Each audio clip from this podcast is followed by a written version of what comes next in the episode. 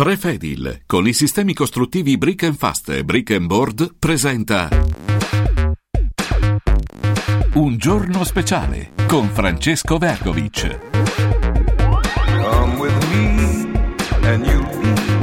11-12, buon lunedì a tutti. Oggi appunto inizio settimana e come ogni lunedì alle 12 Show Food, la nostra trasmissione dedicata all'enogastronomia, uno dei piaceri della nostra vita. Non è proprio un piacere, ma una necessità, quella di informarci sui fatti del giorno, ed eccolo che provvede come al solito, e noi lo ringraziamo, Marco Antonellis, direttore del Giornale d'Italia. Marco, buongiorno. Ciao, no, Marco, buongiorno. Radio. Buongiorno. Benvenuto ai fatti del giorno. Sanremo è finito, ci sono dei fatti di cronaca di grande rilevanza, uno di questi ci porta nel vicino Oriente, in Israele, in terra di Israele. Marco Antonellis, la situazione. Sì, tra l'altro era stato oggetto di polemica anche a Sanremo per le dichiarazioni del cantante Ghali, poi dopo la presa di posizione dell'ambasciata e la presa di posizione dell'amministratore delegato di Viale Mazzini della RAI, Roberto Sergio. Io personalmente credo che abbia fatto bene Ghali ad esprimere la sua posizione, abbia fatto altrettanto bene Roberto Sergio ad esprimere quella della RAI. Insomma, in Italia c'è democrazia, non penso che sia lesa maestà a fare delle dichiarazioni come quelle rilasciate da Ghali, e dopodiché si crea un dibattito che poi è stare della democrazia, ognuno è libero di pensarla come ritiene. Spero solo che magari, sai, essendo una posizione che non è stata certamente in linea con quella del governo, mi riferisco a quella di Ghali, dei palestinesi, e una posizione che non è in linea con quella della RAI di Viale Mazzini, spero solo che magari il cantante, il giovane, non venga poi penalizzato, che qualcuno magari non si metta di traverso nelle sue future apparizioni nel servizio pubblico. Ancora già domande anche riguardo alla situazione negli Stati Uniti, magari ci arriviamo tra poco. La rivolta dei trattori, Marco, come va a finire? Come andrà a finire? La rivolta dei trattori va a finire che i trattoristi, che i contadini otterranno poco o niente, qualche concessione verrà fatta, perché siamo in campagna elettorale e a Bruxelles, come anche in Italia, come anche a Roma, a Palazzo Chigi, sanno benissimo che se non fai concessioni perdi tanti voti. I contadini solamente in Italia valgono almeno 1,5 milioni di voti, quindi capite bene l'attenzione che ha la maggioranza di governo nei confronti di questo settore. Il punto vero è che, al di là della cosa sui pesticidi, difficilmente otterranno molto di più. È una protesta che, se loro ci credono, devono continuare a farla, tenendo conto però che poi l'Europa con loro non è stata così matrigna, anzi la categoria degli agricoltori ha sempre ottenuto molto dall'Europa. Devono chiedere però che questi aiuti vengano rimodulati meglio, cioè vengano dati anche a chi ha meno di 5 ettari, e quindi non venga favorito solamente il gigantismo aziendale. Perché è vero da un certo punto di vista che l'Europa premia i più grandi, perché se vuoi partecipare alle sfide globali hai bisogno di big player per competere nel mondo, quindi l'Europa punta sui grandi numeri. Però è pure vero che non puoi trascurare, e in Italia ce ne sono molti, quelli che hanno meno di 5 ettari, quelli che hanno 2 o 3 ettari. Ancora domande, allora andiamoci negli Stati Uniti. Marco, qual è la temperatura a Washington? Che succederà nel prossimo futuro? Due figure, quella di Biden, abbiamo visto sta provando a promuoversi negli strati più giovani, ma mi sembra che sia un'operazione senza futuro. Molto meglio allora con qualche proposta solida verso gli americani, verso un elettorato che già esiste, il suo. E poi c'è sempre la figura ambigua di Trump. Come vanno le cose? Come andranno le cose? Bah, guarda, in ogni caso chi ci perde è la democrazia americana. Trovo assurdo che un grande paese come l'America non abbia di meglio che offrire due nonnetti al proprio popolo. Insomma, trovo assurdo che due partiti storici importanti come i repubblicani e i democratici non abbiano dei quarantenni, dei cinquantenni da offrire. Trovo veramente assurdo. Poi lasciamo perdere le baggianate che racconta Trump, che mettono a repentaglio la sicurezza dell'Occidente, perché ormai parla a schiovere, insomma, apre la bocca e gli dà fiato dicendo cose pericolosissime. Pensate che un personaggio del genere dovesse tornare alla Casa Bianca, e avendo evidentemente per il ruolo che ricoprirebbe accesso a carte, atti segreti, documentazioni, cioè è un rischio non solo per l'America ma per tutto l'Occidente. E Biden purtroppo ha l'età che ha e non è più lucido, credo che abbia un principio anche di Alzheimer, insomma, quindi diventa complicato. Sarà una sfida molto pericolosa non solo per l'America ma anche per l'Occidente, perché quando tiri in ballo in maniera così sguaiata gli alleati, quando tiri in ballo in maniera così sguaiata la Nato, Trump non si rende conto che fa il gioco dei nemici dell'Occidente, dei nemici della Nato e quindi dei nemici dell'America. Una parte, devo dire, di establishment repubblicano finalmente lo sta capendo, è meglio tardi che mai, però vedi, se l'America si rintana nelle quattro mura di casa non starà più al sicuro, ma starà più a rischio, perché più ti rintani nelle mura di casa più russi e cinesi, che prenderanno lo spazio degli americani in giro per il mondo, si allargheranno, e abbiamo visto quello che fanno o che tentano di fare quando si allargano. Per cui per l'America isolarsi equivale ad un suicidio. Una volta eravamo i repubblicani che tenevano alta la bandiera dell'America nel mondo, penso a Reagan soprattutto, ma anche i Bush, che erano in grado di difendere i temi forti dell'Occidente. E adesso abbiamo questo qui, un personaggio autodistruttivo e rancoroso, che pensa solo ai propri interessi, che se ne frega di tutto e tutti. È un problema serio. E se gli americani lo rivoteranno, se ne accorgeranno a quali rischi andranno incontro, perché con queste strategie si indebolisce l'America, non si va a rafforzare. Allora, caro Antonellis, il giornalista americano Carlson ha intervistato Putin per quasi 2 ore in Italia. I nostri giornali scrivevano che il presidente Putin era malato e che i suoi soldati combattevano con le pale e l'economia russa sarebbe crollata. Nulla di queste cose si è verificata, ma i giornali italiani non hanno chiesto scusa. Che cosa ne pensa lei? Beh, guarda, c'è anche un noto politologo americano, esperto di Russia, a proposito di giornalisti americani, che dice che Putin è morto da mesi e che è stato congelato. Insomma, io ho provato a verificare questa cosa tempo addietro e francamente non mi risulta, però questo noto politologo l'ha ridetto proprio in concomitanza con l'intervista di Carlson, asserendo che Carlson avrebbe intervistato un sosia e non Putin. Insomma, questo per dire che la situazione è estremamente complessa ed eviterei semplificazioni. Dell'intervista se ne è parlato, poi per quanto riguarda la vita in Russia il tema c'è.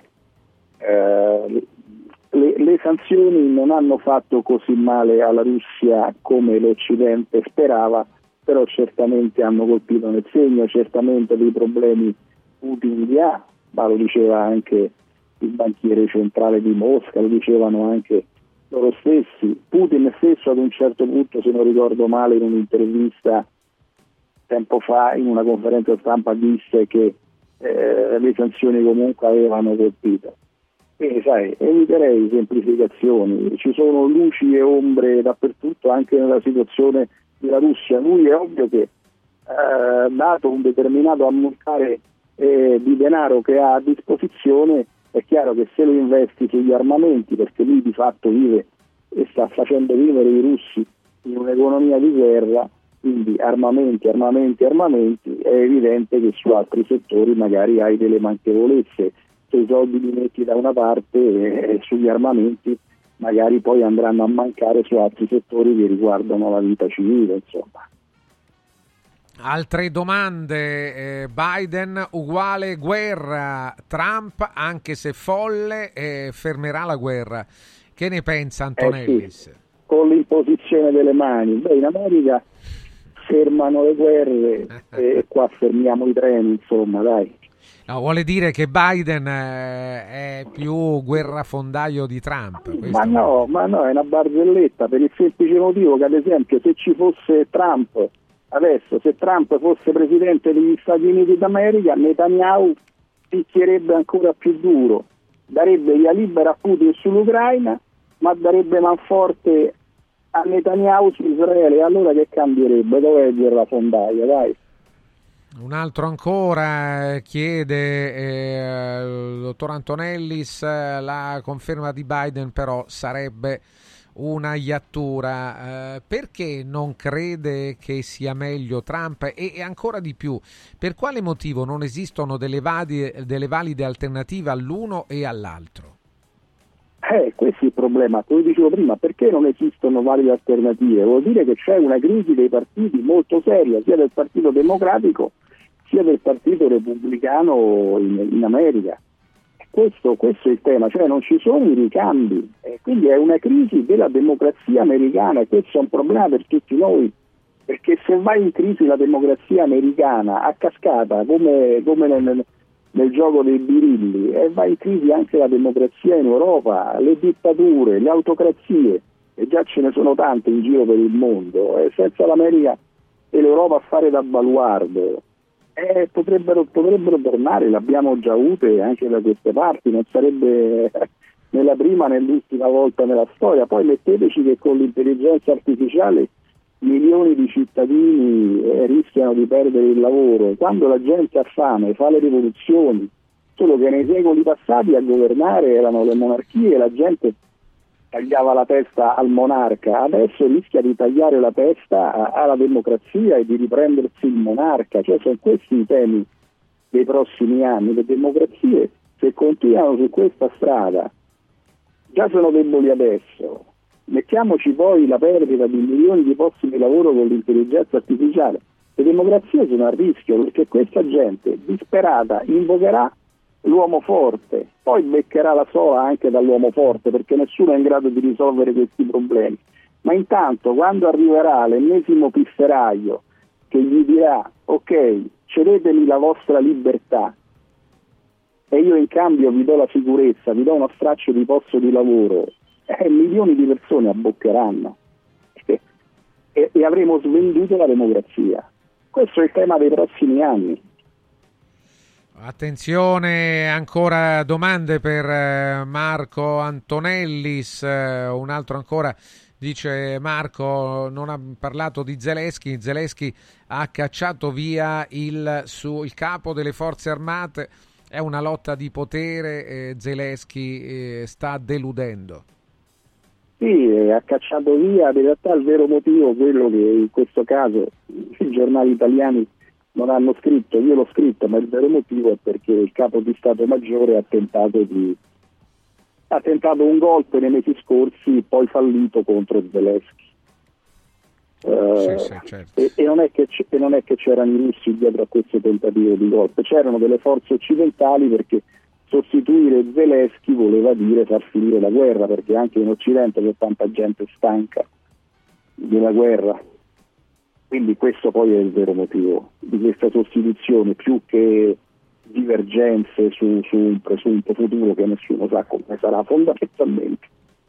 Gianni dice il presidente argentino Milei è a Roma al Vaticano, si è incontrato con il pontefice, che futuro c'è per la povera terra argentina?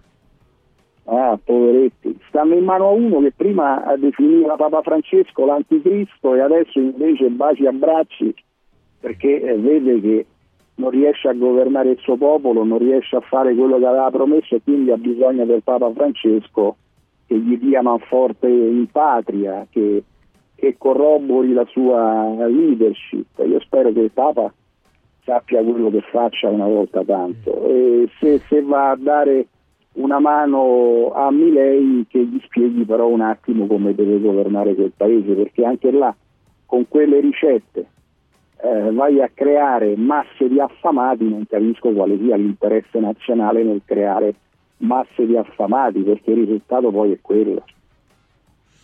Ancora, dottor Antonellis, mi sa dire perché l'elite europea tifa per Biden? Non le sembra strano? Aggiungo pure una cosa su Milei.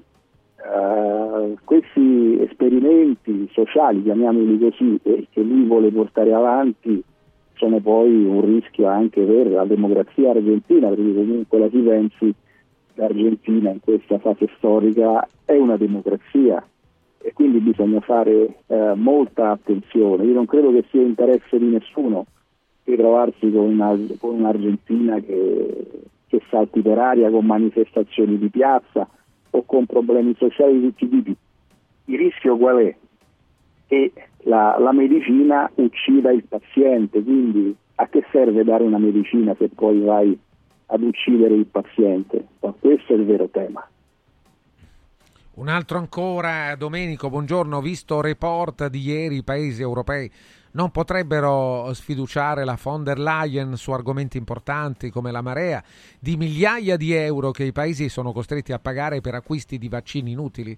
Sarebbe un bel segnale sulla credibilità dell'Europa. Guarda, purtroppo la von der Leyen è stato l'ultimo regalino che ci ha fatto la Merkel, era la pupilla della Merkel, è lei che l'ha piazzata lì, e la von der Leyen francamente non aveva e non ha mai avuto la statura per essere una leader europea. Sono altri personaggi che ci servono per guidare l'Europa. Purtroppo ci sono degli errori di fondo. La Merkel, dopo aver reso la Germania dipendente dall'energia russa con quello che ne è conseguito, ci ha fatto quest'ultimo regalino. Spero che la von der Leyen non venga riconfermata, anche se purtroppo si sta lavorando in quel senso, e spero che si trovino dei nomi migliori per guidare l'Europa. Abbiamo bisogno di gente che ha una strategia, che ha una visione, che sappia quello che vuole e che soprattutto sa come ottenerlo. E per quanto riguarda prima la domanda su Biden e l'Unione europea, lì c'è il tema fondamentalmente della Nato. La Nato serve a noi e serve all'America. Serve a noi perché abbiamo una difesa praticamente, non dico a costo zero, ma quasi, perché ce la pagano gli americani. Quindi i politici sono contenti, perché se la difesa la paga qualcun altro vuol dire che devono mettere meno tasse, perché se gli armamenti te li devi pagare e costruire tu è ovvio che devi mettere più tasse. Quindi è una pacchia avere qualcuno che paga la difesa dello Stato per te, in questo caso la Nato. Serve anche all'America, perché è vero che spende più soldi, però attraverso la Nato controlla gli Stati europei, no? controlla l'Europa e si difende. La Nato che cos'è poi alla fine? È un cordone sanitario intorno agli Stati Uniti d'America, è un cordone sanitario nel mondo, in Europa in particolare, a difesa anche degli Stati Uniti d'America. Quello che non ha capito il signor Trump, che se togli la Nato ti trovi russi e cinesi sotto la Casa Bianca. Marco Antonellis, direttore del Giornale d'Italia. Marco, grazie, buona giornata, buon lavoro. Grazie a te. A domani, Marco, grazie ancora. Tra poco torniamo su Sanremo come promesso con il professor Mauro Masi. A mezzogiorno poi arriva Show Food.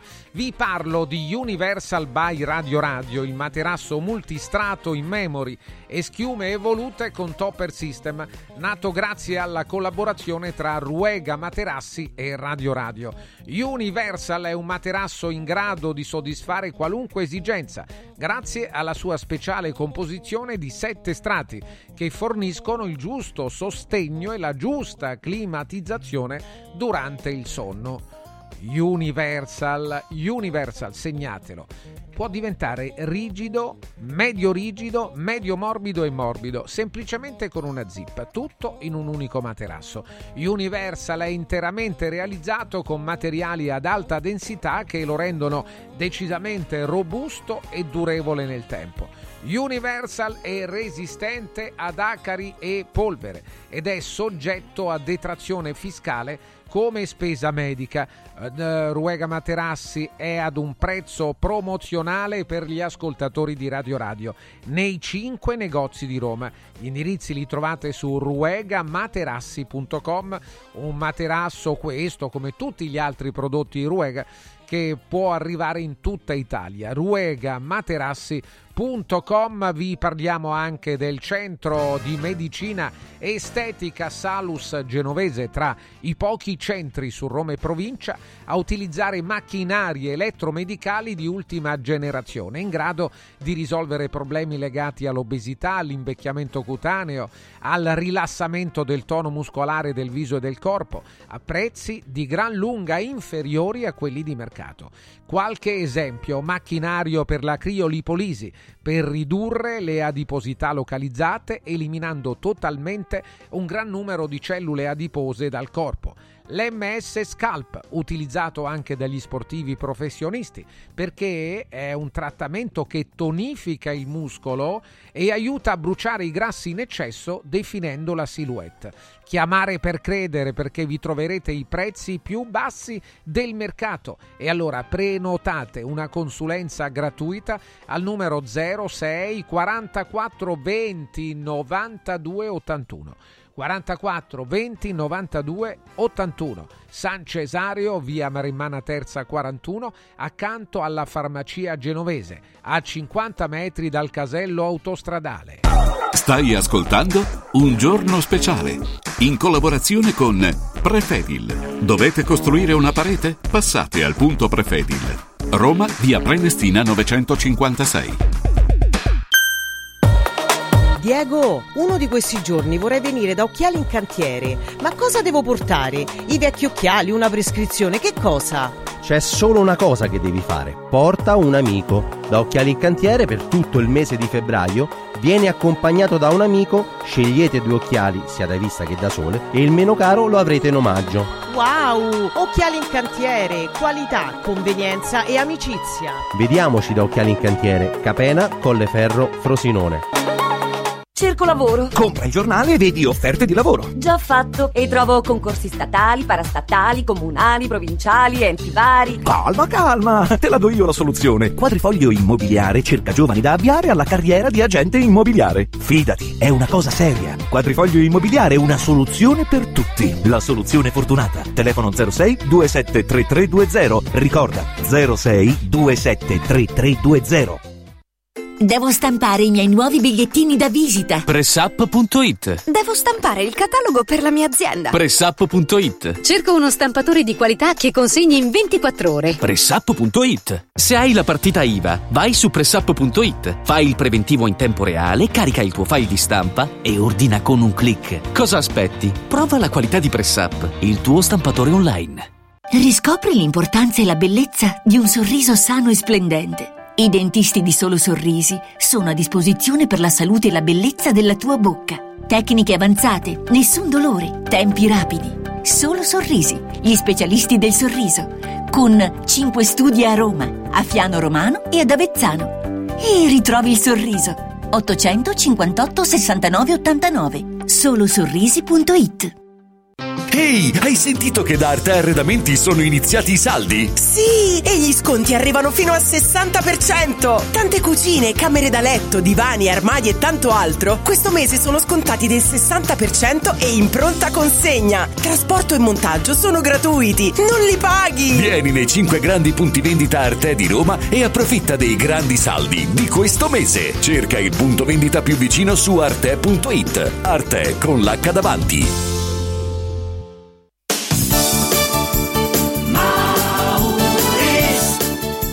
Maurice, il numero uno del risparmio per la casa e la famiglia. Avevi ragione, da Maurice ho risparmiato e ho trovato proprio tutto quello che cercavo. Grazie ai suoi 100 punti vendita in Italia, Maurice ci fa risparmiare nell'acquisto di detersivi, profumeria, casalinghi, giocattoli, ferramenta, articoli per l'automobile e tutto per i nostri piccoli amici a quattro zampe. Maurice.it. Maurice, i grandi magazzini italiani del risparmio. Maurice. Ti abbiamo aiutato a guidare in sicurezza ovunque tu fossi diretto. Ora ti porteremo in un futuro migliore. Carroom, l'unica concessionaria esclusiva Volvo a Roma. Carroom, al chilometro 33,7, carreggiata interna del GRA, uscita uffici finanziari. Da Carroom trovi anche offerte vantaggiose di noleggio e, oltre alla normale manutenzione, puoi fare la revisione, sostituire i pneumatici e avere un eccellente servizio di carrozzeria. Carroom, più Volvo di così. Volvo Carrum. Voglio raccontarti una storia. Erano gli anni 60. C'era una bottega a Roma in cui si facevano i materassi a mano. Ogni volta che ci passavo mi fermavo a guardarli lavorare e pensa, oggi su uno dei loro materassi ci sei seduta sopra. Ruega Materassi, tradizione e innovazione per il tuo comfort. Materassi selezionati dei migliori marchi e decine di letti personalizzabili perfetti per ogni esigenza e stile. Scopri i nostri 5 negozi e come contattarci su ruegamaterassi.com. Posso saltare un po'? Guarda, anche qui una ravioleria dumpling bar. Ormai le trovi in tutta Italia. Entriamo, il pranzo è servito. Sono buonissimi, di qualità e pluripremiati. Eh sì, grazie al franchising 2.0 del dumpling bar anch'io ho potuto aprire la mia ravioleria. È facile, completamente gratuito. Include formazione dello chef Gianni Catani, rinnovo di menù periodico, scelta e addestramento del personale, pubblicità. Ho chiamato il numero 344 06 58 913 e il mio sogno si è realizzato. Chiama anche tu o vai su dumplingbar.it. Accendi la tua voglia di news. Radio Radio si ascolta in DAB. Cerca Radio Radio nella lista canali della tua Radio DAB, anche in auto, e goditi un ascolto perfetto.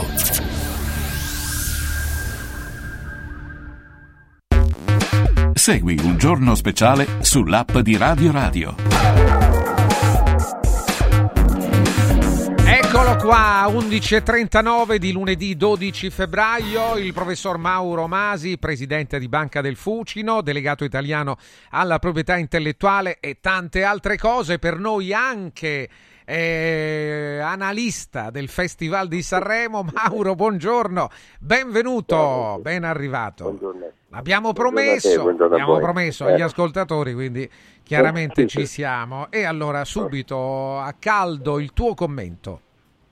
Ma sai, ti confermo quello che ci siamo detti qualche giorno fa, un grande rispetto per un evento, è una manifestazione evento che raccogliere gli ascolti così alti è un valore in sé.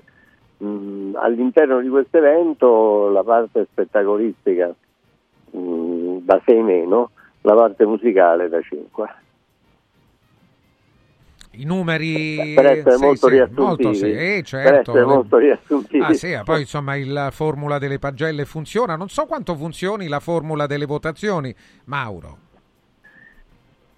Sì, con lei, guarda, le polemiche sulle votazioni a Sanremo sono una costante, in qualche modo, come tutte le polemiche intorno all'evento, un po' ricercate, no? Un po' sì, un po' no, perché aumentano gli ascolti, perché aumentano l'interesse, o meglio, aumentano gli ascolti attraverso un aumento dell'interesse. Sono dei meccanismi che forse dovranno essere un pochino odiati, ma nell'insieme, avendolo vissuto dall'interno, ti devo dire che il meccanismo è un meccanismo trasparente, che funziona.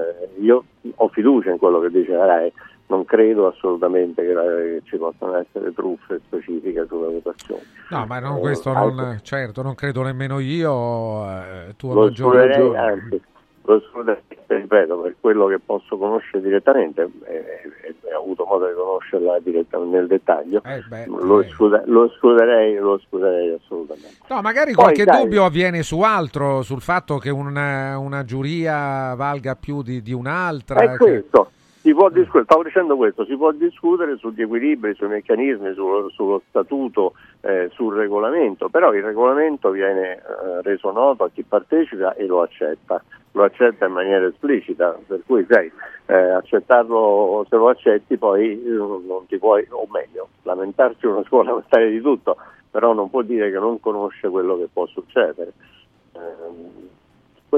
Magari i regolamenti si possono, nulla è immutabile, si cambiano le leggi, si cambiano le costituzioni, sicuramente non si può cambiare certo. Il regolamento di uno spettacolo. Si può fare, però il regolamento è noto, ed è noto prima. No, le polemiche ci stanno, insomma, e rendono la cosa più viva. Allora Stefano dice, caro professore, l'Italia rappresenta Sanremo. Volete sapere perché non ha vinto Geolier, il cantante napoletano che è arrivato secondo? Perché rappresenta il giovane dei vicoli di Napoli, il ragazzo della borgata romana o il ragazzo dei palazzoni dello Zen, e purtroppo in quel contesto di ipocriti non vale, parla di Sanremo, non vale quello che vota il popolo, il 64%, però vincono poi gli amici di Maria Di Filippi o i figli di... Che ne pensa Masi?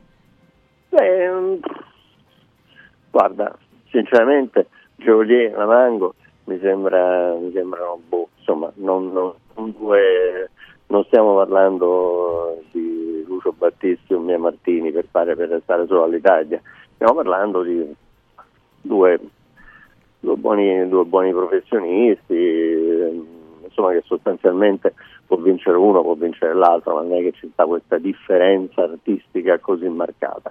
Anche se sono due modi di cantare, di rappresentare la musica popolare in maniera diversa, su questa cosa che dice il nostro ascoltatore trovo un discorso un po' retorico, sinceramente, anche un po' ridondante. Abbiamo detto che chi partecipa al festival conosce il regolamento, sa come possono andare le cose, sa che alcuni voti pesano in un modo, altri pesano in un altro, è un regolamento che si può cambiare, ma quello è, ed è noto già da prima. Allora ancora un altro, avrei dato, professore, vorrei sentire il suo parere, Gianni, il premio a Loredana Bertè sarebbe stato una sorta di premio alla carriera. Allora, come premio alla carriera sono d'accordo, la canzone intera è bruttina, il premio alla carriera probabilmente Loredana Bertè magari lo merita, sì. Questa canzone specificatamente No, ma è come premio alla carriera, certo. No, premio alla carriera sì, perché rispetto a una aurea mediocrità che ci sta in giro, Loredana Bertè è stato un personaggio grande e continua in qualche modo a esserlo a suo modo. Cioè, un premio alla carriera, perché no?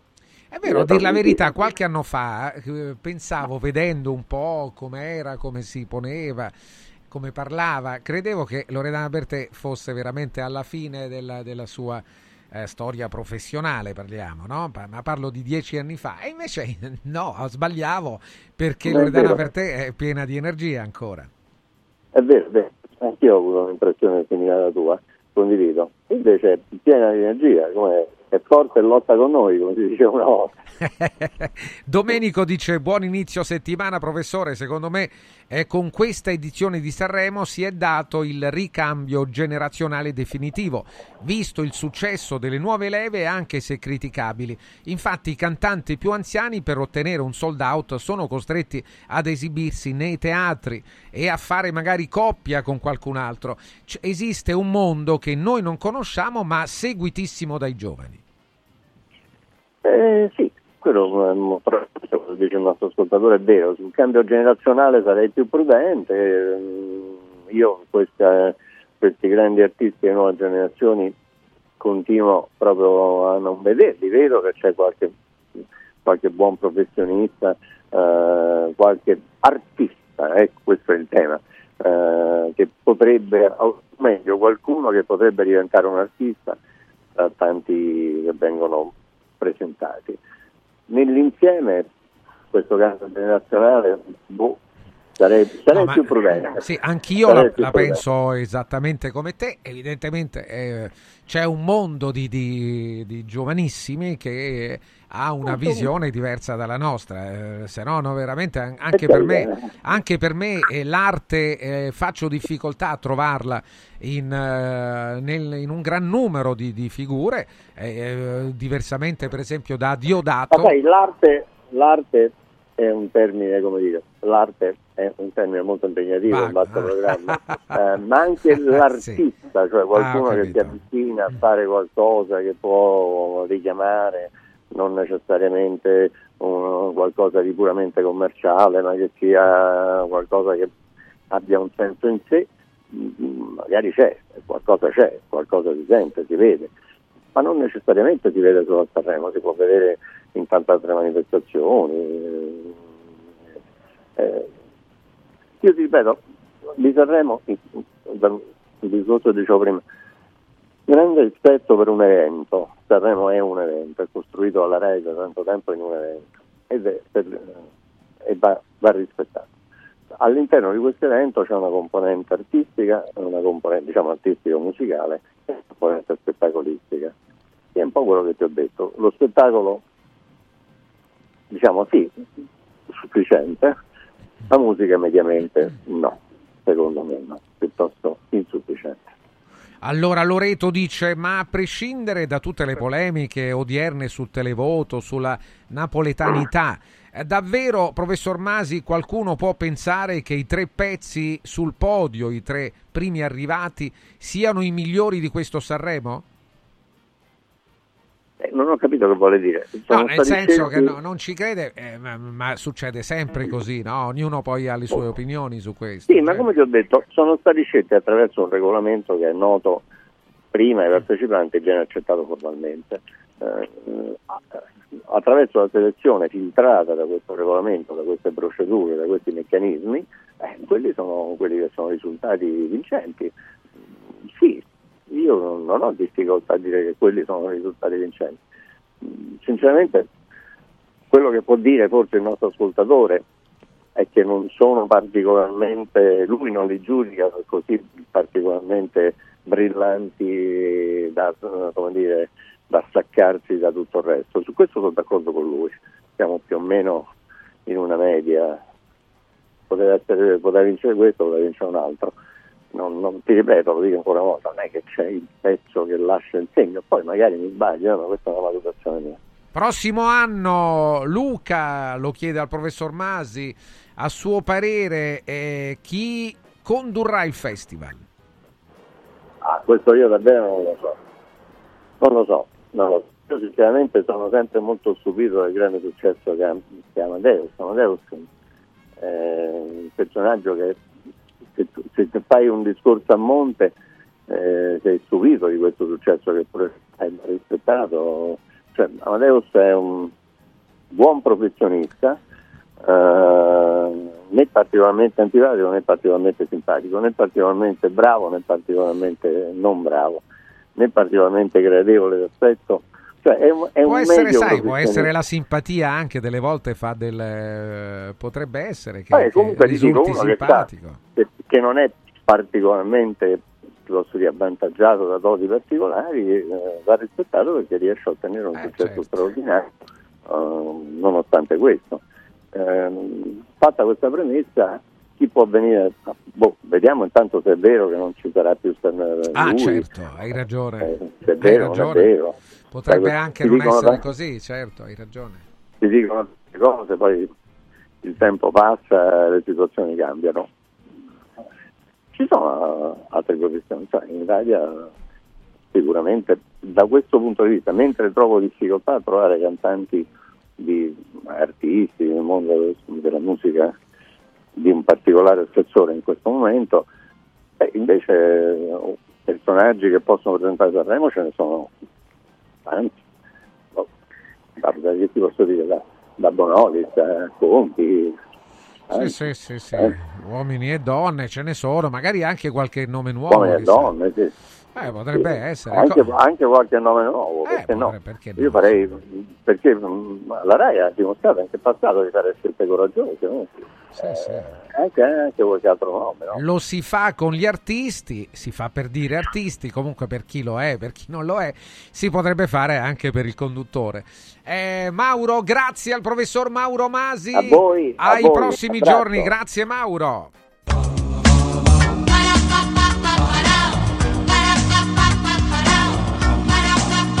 Eccolo qua a Sanremo, noi pure abbiamo il nostro casalingo di Voghera, un nostro ascoltatore particolarmente ferrato che di mestiere fa il casalingo e che ha visto Sanremo.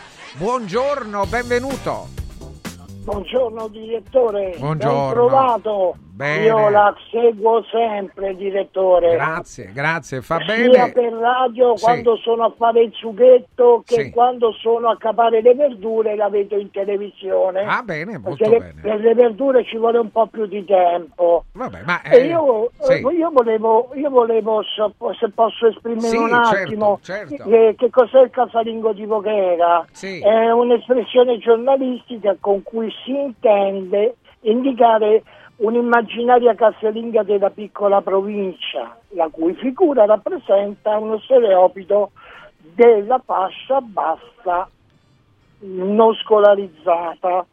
Sì, non parliamo quindi, troppo difficile però, casalingo. Perché... Sì, praticamente una figura bassa. Sì. A tale figura è stata concessa una statua da un'associazione di Voghera che dopo tanta gente, tanti patriarchi l'hanno tolta. Ecco qui quello che conosco.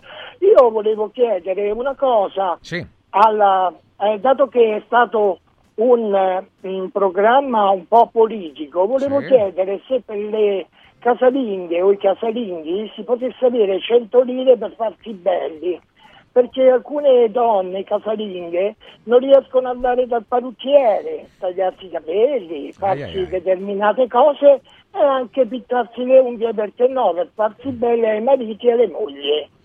Questa è la domanda del casalingo. Allora la domanda la mettiamo da parte, però al è la mia richiesta. Un attimo, al casalingo di Voghera abbiamo bisogno di chiedere un parere su questo festival, molto breve. Allora, ma... vengo subito da lei. Andiamo al dunque. La scenografia del festival è stato uno schifo, una cosa, una vergogna.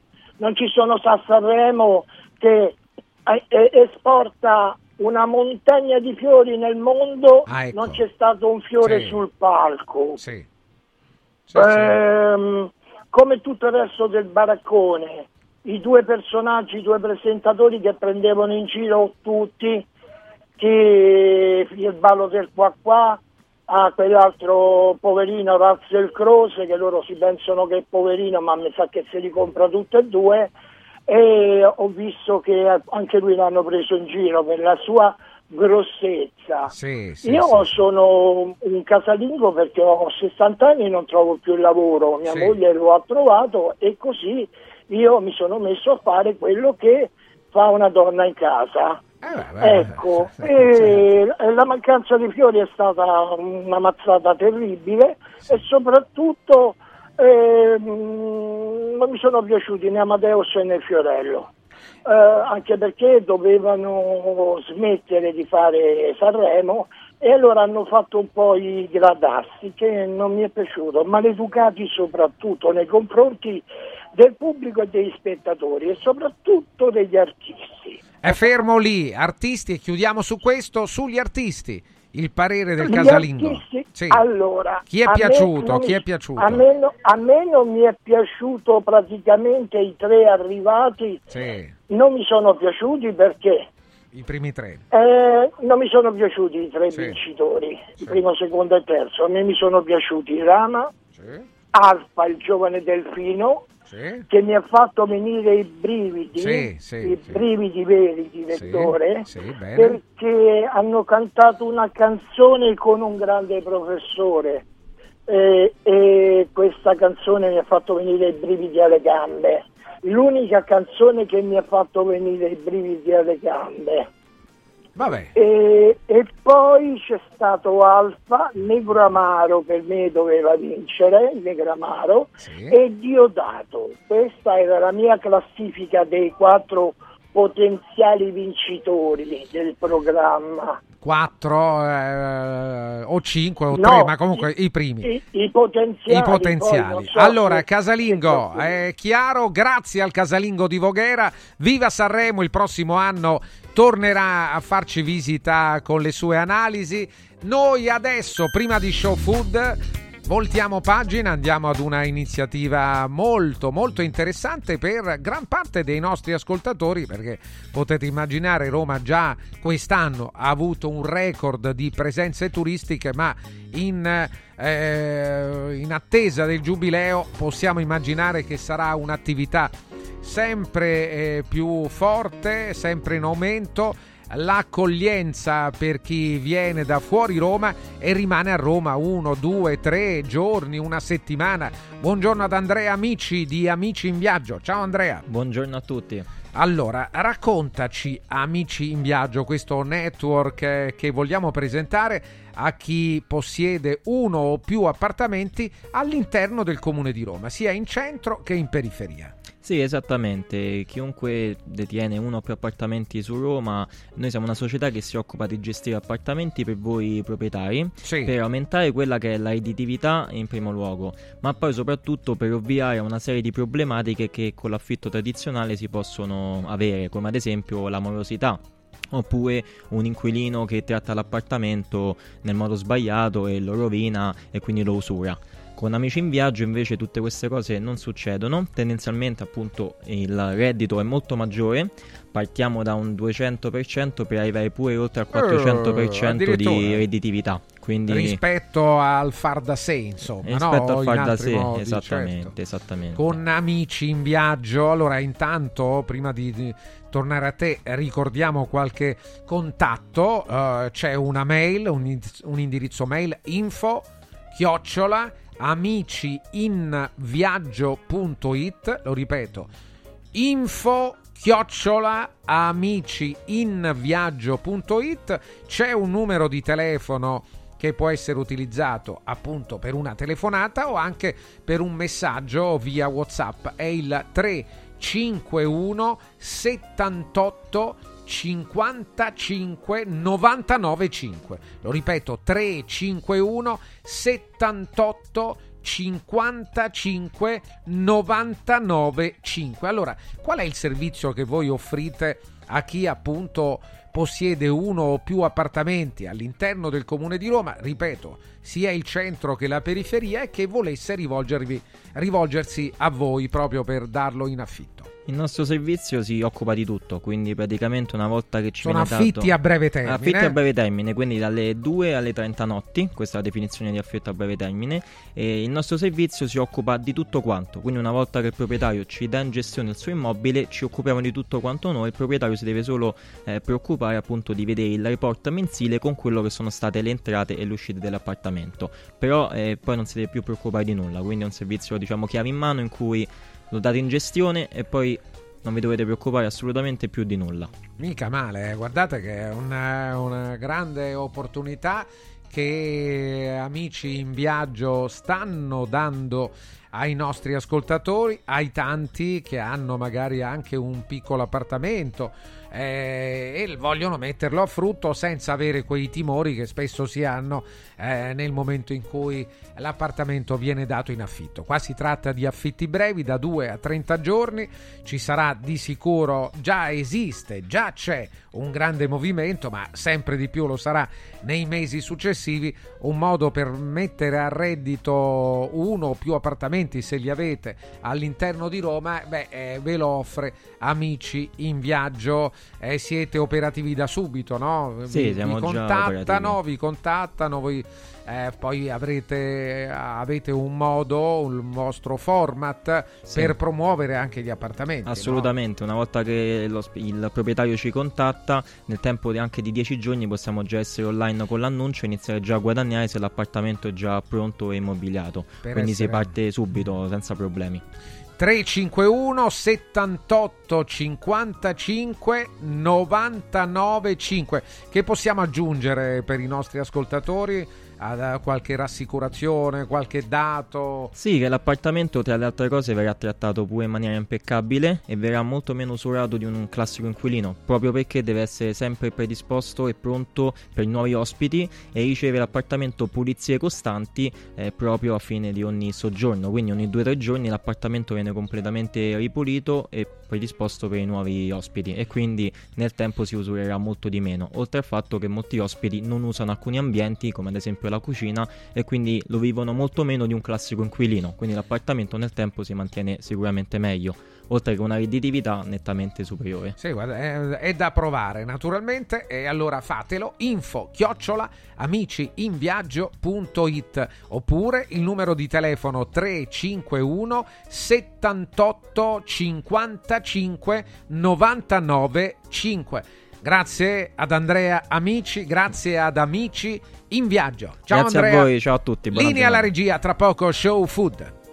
Stai ascoltando Un Giorno Speciale, in collaborazione con Prefedil. Dovete costruire una parete? Passate al punto Prefedil. Roma, via Prenestina 956. 4 Winds Energy. Scopri l'offerta luce e gas per un risparmio garantito in bolletta. 4 Winds, the energy of the future. 4windsenergy.it. Vinci con Mauris. Dall'11 al 23 febbraio Mauris mette in palio 30.000 buoni spesa del valore di €30. Tenta la fortuna, partecipare è semplice. Basta recarsi in un punto vendita Mauris in tutta Italia e ogni €30 di spesa ricevi un gratta e vinci, e puoi vincere subito un buono spesa da €30 da utilizzare per il tuo prossimo acquisto entro il 30 aprile 2024. La fortuna ti aspetta da Mauris. Operazione a premi valida dall'11 al 23 febbraio 2024 fino a esaurimento tagliandi. È bello sapere che in qualsiasi momento c'è chi si prende cura di te.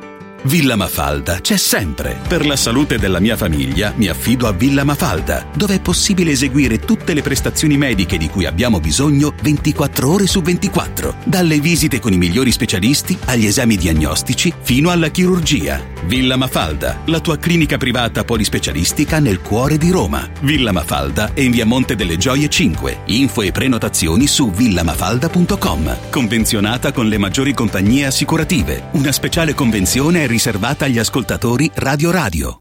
Amici in Viaggio è il nuovo network di professionisti specializzato negli affitti a breve termine che trasforma il tuo immobile in una fonte di guadagno. Amici in Viaggio si rivolge a chi possiede uno o più appartamenti nel comune di Roma e offre un pacchetto completo per la gestione della locazione. Dalle pratiche burocratiche all'accoglienza ospiti alla pubblicità. Invia alcune foto del tuo immobile su WhatsApp al 351 78 55 99 5 o a info@amiciinviaggio.it, oppure chiama il 351 78 55 99 5. Affida il tuo appartamento ad Amici in Viaggio e inizia a guadagnare da subito. Il centro medico estetico Salus Genovese è sempre all'avanguardia. Infatti trovi elettromedicali per il ringiovanimento di viso, collo e décolleté. E i prezzi? I prezzi sono i più bassi del mercato. Prova MS Haifu e Hydra Facial. Prenota una consulenza gratuita al numero 06 44 20 92 81. Salus Genovese a San Cesareo, 06 44 20 92 81. Salute e bellezza su misura per te. Anche quest'anno vi portiamo a casa l'oro della Sabina, l'olio nuovo extravergine di oliva Sabina DOP. Eccellenza agroalimentare del Lazio, garantito e certificato dal consorzio Sabina DOP. È possibile prenotarlo inviando un SMS WhatsApp al 348 59 50 222, 348 59 50 222, oppure direttamente sul sito radioradioshop.it. Sabina DOP. L'origine è protetta. Sabato 17 e domenica 18, Open Weekend da Valentino concessionaria Volkswagen. Vieni a scoprire la gamma Edition Plus. Polo, Taigo, T-Cross, T-Roc, nuova Tiguan e tutte le elettriche con una ricchissima dotazione inclusa, con vantaggi fino a €8.800. E su 1000 auto usato certificato, incentivi fino a €2.000 e supervalutazione permuta. Valentino concessionaria Volkswagen, 17 e 18 Open Weekend, in via Tiburtina 1097, via Prenestina 911, via Tuscolana 1233, via Paesiello e Largo Lanciani. ValentinoAutomobili.it Sirt Life, azienda leader nel settore nutraceutico, presenta Lipo, il nuovo integratore testato scientificamente che agisce sulle cause biologiche dell'accumulo di grasso, stimola il metabolismo riducendo stress, zuccheri e grassi nel sangue. Scopri Lipo su radioradioshop.it e approfitta delle combinazioni Lipo più Sirt 500 Plus al prezzo speciale solo per gli ascoltatori di Radio Radio. Lipo più Sirt 500 Plus per elevare naturalmente il tuo livello di benessere. Sportello Legale Sanità. 12 anni di giustizia ottenuta e di giusti risarcimenti alle famiglie colpite dalla mala sanità. Come per infezioni nosocomiali o per danni o decessi provocati alla nascita su bambini sani. Sportello Legale Sanità, a disposizione di tutti gli italiani contro la mala sanità, senza alcun costo anticipato. 800 700 802. sportellolegalesanita.it. Radio Radio TV, la prima radio italiana in TV, è nazionale sul canale 253 del digitale terrestre su tutto il territorio italiano. Radio Radio TV, liberi di scegliere. È arrivato il momento Show Food, la nuova trasmissione dedicata al gusto.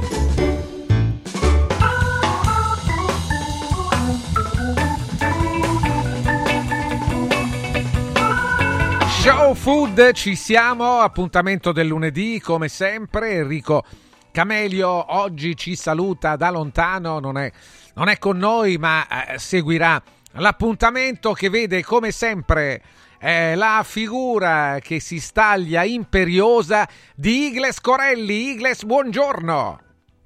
Ciao, buongiorno a tutti. Ciao, eccolo là. Bene, Igles, dove? Sì, bene. Sì, dove sei? Perfetto. Sei in campagna, dove sei? No, sono dietro le quinte del Bernini, sono a Roma. Ah, sei a Roma, sul terrazzone di Roma, eh? Non proprio il terrazzone, sono la parte dietro. Sì, però insomma da lì stiamo facendo... Sì, da qui si vede. Allora, Igles Corelli con noi anche Nicola Santini, giornalista, scrittore, autore televisivo, direttore editoriale di QB Quanto Basta. Nicola, buongiorno. Buongiorno a tutti. Eccolo qua Nicola. Stai bene? Sì? Benone, di ritorno da Parigi e prima ancora da Sanremo. Ho fatto un tour de force in questi giorni che non visito. Che riporti da Parigi più che da Sanremo, Nicola, che ci incuriosisce di più Parigi? Beh, insomma, ce n'era da tutte e due le parti. Io poi, quando vado in giro, vado sempre anche per provare che cosa si mangia in queste occasioni, in queste stagioni e tutto quanto. Quindi diciamo che è stato sia un periodo sanremese goloso che uno parigino altrettanto goloso.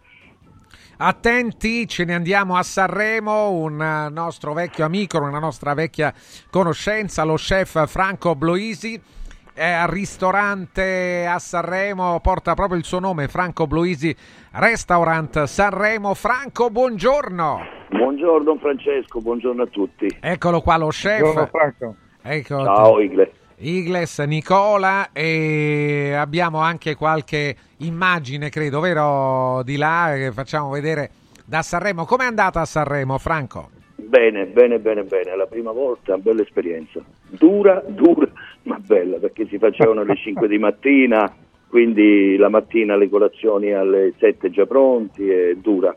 Però bella esperienza. Il ristorante di Franco è stato frequentato in questi giorni dagli artisti di Sanremo, no? Sì, gran parte degli artisti. Dove sto io siamo al Miramare Palace Hotel, un 5 stelle lusso, e all'interno c'è il ristorante e la Warner ha preso tutta la struttura e tenevamo 14 artisti su 30, quindi, e in più pure gli altri da fuori poi venivano qui. Igles, che domanda facevi? Scusami Igles. No, pensa te, cioè, avere lì un parterre del genere vuol dire un sacco di gente, perché dopo c'è il seguito. Certo. Al di là del denaro, che logicamente quello è poi quello che serve per mandare avanti le attività, però ecco una bella pubblicità anche per loro a livello di farci conoscere, insomma, quindi positivo. Sì. È la prima volta, Igles, ti giuro, però è bellissima esperienza. Poi i ragazzi, i cantanti. turismo, le famiglie, chiaro. Bello, molto molto duro ma bello, ti dico veramente bello, una bellissima, mai fatta però una bellissima. Allora Franco, tra un attimo veniamo, parliamo anche un po' di Sanremo, anzi ci siamo, vale la pena iniziare da lì, poi andiamo su un altro argomento che è l'argomento della puntata. Oggi è proprio il Messaggero di Roma che titola ristoranti incassi giù del 20%, allora manca Enrico che è il nostro Camelio, che è quello che ogni settimana ci dice, ci ricorda, guardate che si parla di crisi, poi vado al ristorante e li trovo sempre pieni. Sembra che non sia così. Che dice? Qua è la FIPE Confcommercio di Roma che parla anche di questo, addebitando numeri in discesa alla crisi economica, quindi ai problemi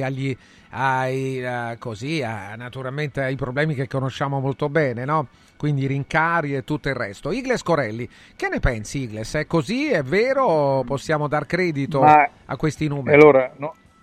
Certo, se l'analisi è quella, forse in questo periodo è vero. Io ho fatto un po' di giri a De Russie, da Nico Romito, al Bernini, insomma vedo che gli alberghi non sono pieni, anzi sono mezzi pieni, diciamo, no? Però il periodo, io ho analizzato un po' in gioco, hanno sempre detto che il periodo gennaio, metà febbraio è sempre abbastanza rilento, però ci sarà sicuramente una ripresa. I locali comunque, io adesso sto facendo un giro per Roma, ti dico anche nome e cognome perché ero da zia domenica a mezzogiorno e il locale era pieno a mezzogiorno, di conseguenza i locali che lavorano bene, sono andato al De Russie era pieno, sono andato da Nico era pieno, cioè quindi locali che lavorano bene sono pieni tuttora, insomma. Poi dopo logicamente le presenze in albergo sono meno, questo è vero, però non so se l'anno scorso erano di più rispetto a quest'anno, però se lo dicono, sai, l'onda lunga poi... Sì, albergo, punto, ma soprattutto sui ristoranti. A Nicola Santini, sentiamo un po' la tua, Nicola. Allora, io trovo che sia fisiologico in questo periodo perché è un periodo di mezzo, ovvero sì. Ci siamo da poco ripresi da quelle che possono essere state le spese in più di Natale, delle prime settimane bianche e tutto quanto, e quindi è un po' un periodo cuscino che ci fa riposare anche nelle uscite fuori e tutto, tra quello che è la parte del pieno inverno appunto natalizia e poi quella che possono essere le pianificazioni magari anche dei weekend fuori della primavera, che ormai insomma c'è un conto alla rovescia in corso, e quindi non lo so se dite Viareggio in questi fine settimana che c'è stato il carnevale, ce ne sarà per altri due, era tutto pieno, se vi dico che a Parigi c'era la fila davanti ai ristoranti anche con la prenotazione, vi do un dato di fatto appena riscontrato coi miei occhi. È normale che la ristorazione segue anche quello che è il costume e la società. Sono anni che diciamo la classe media è stata spazzata via. Igles fa l'esempio dei grandi ristoranti, quindi del De Russie, di certi nomi che funzionano e che erano mediamente affollati, e la stessa cosa vi posso dire magari delle trattorie, dei posti un po' più alla buona. C'è probabilmente in quello che è la parte proprio dedicata al medio, il medio livello, che non è uno sminutivo, nel senso è proprio una categoria, quella che si posiziona a metà e che attrae quel target di metà che invece oggi è costretto a fare delle scelte, o faccio questo o faccio quest'altro, e allora nel giro delle scelte una volta va a discapito della ristorazione, una volta va a discapito magari del viaggio, però se guardate le prenotazioni dei treni, degli aerei, appunto degli alberghi in certe località, vedete che comunque non stanno così messi male, il che vuol dire che da qualche parte l'economia gira. Franco Bloisi.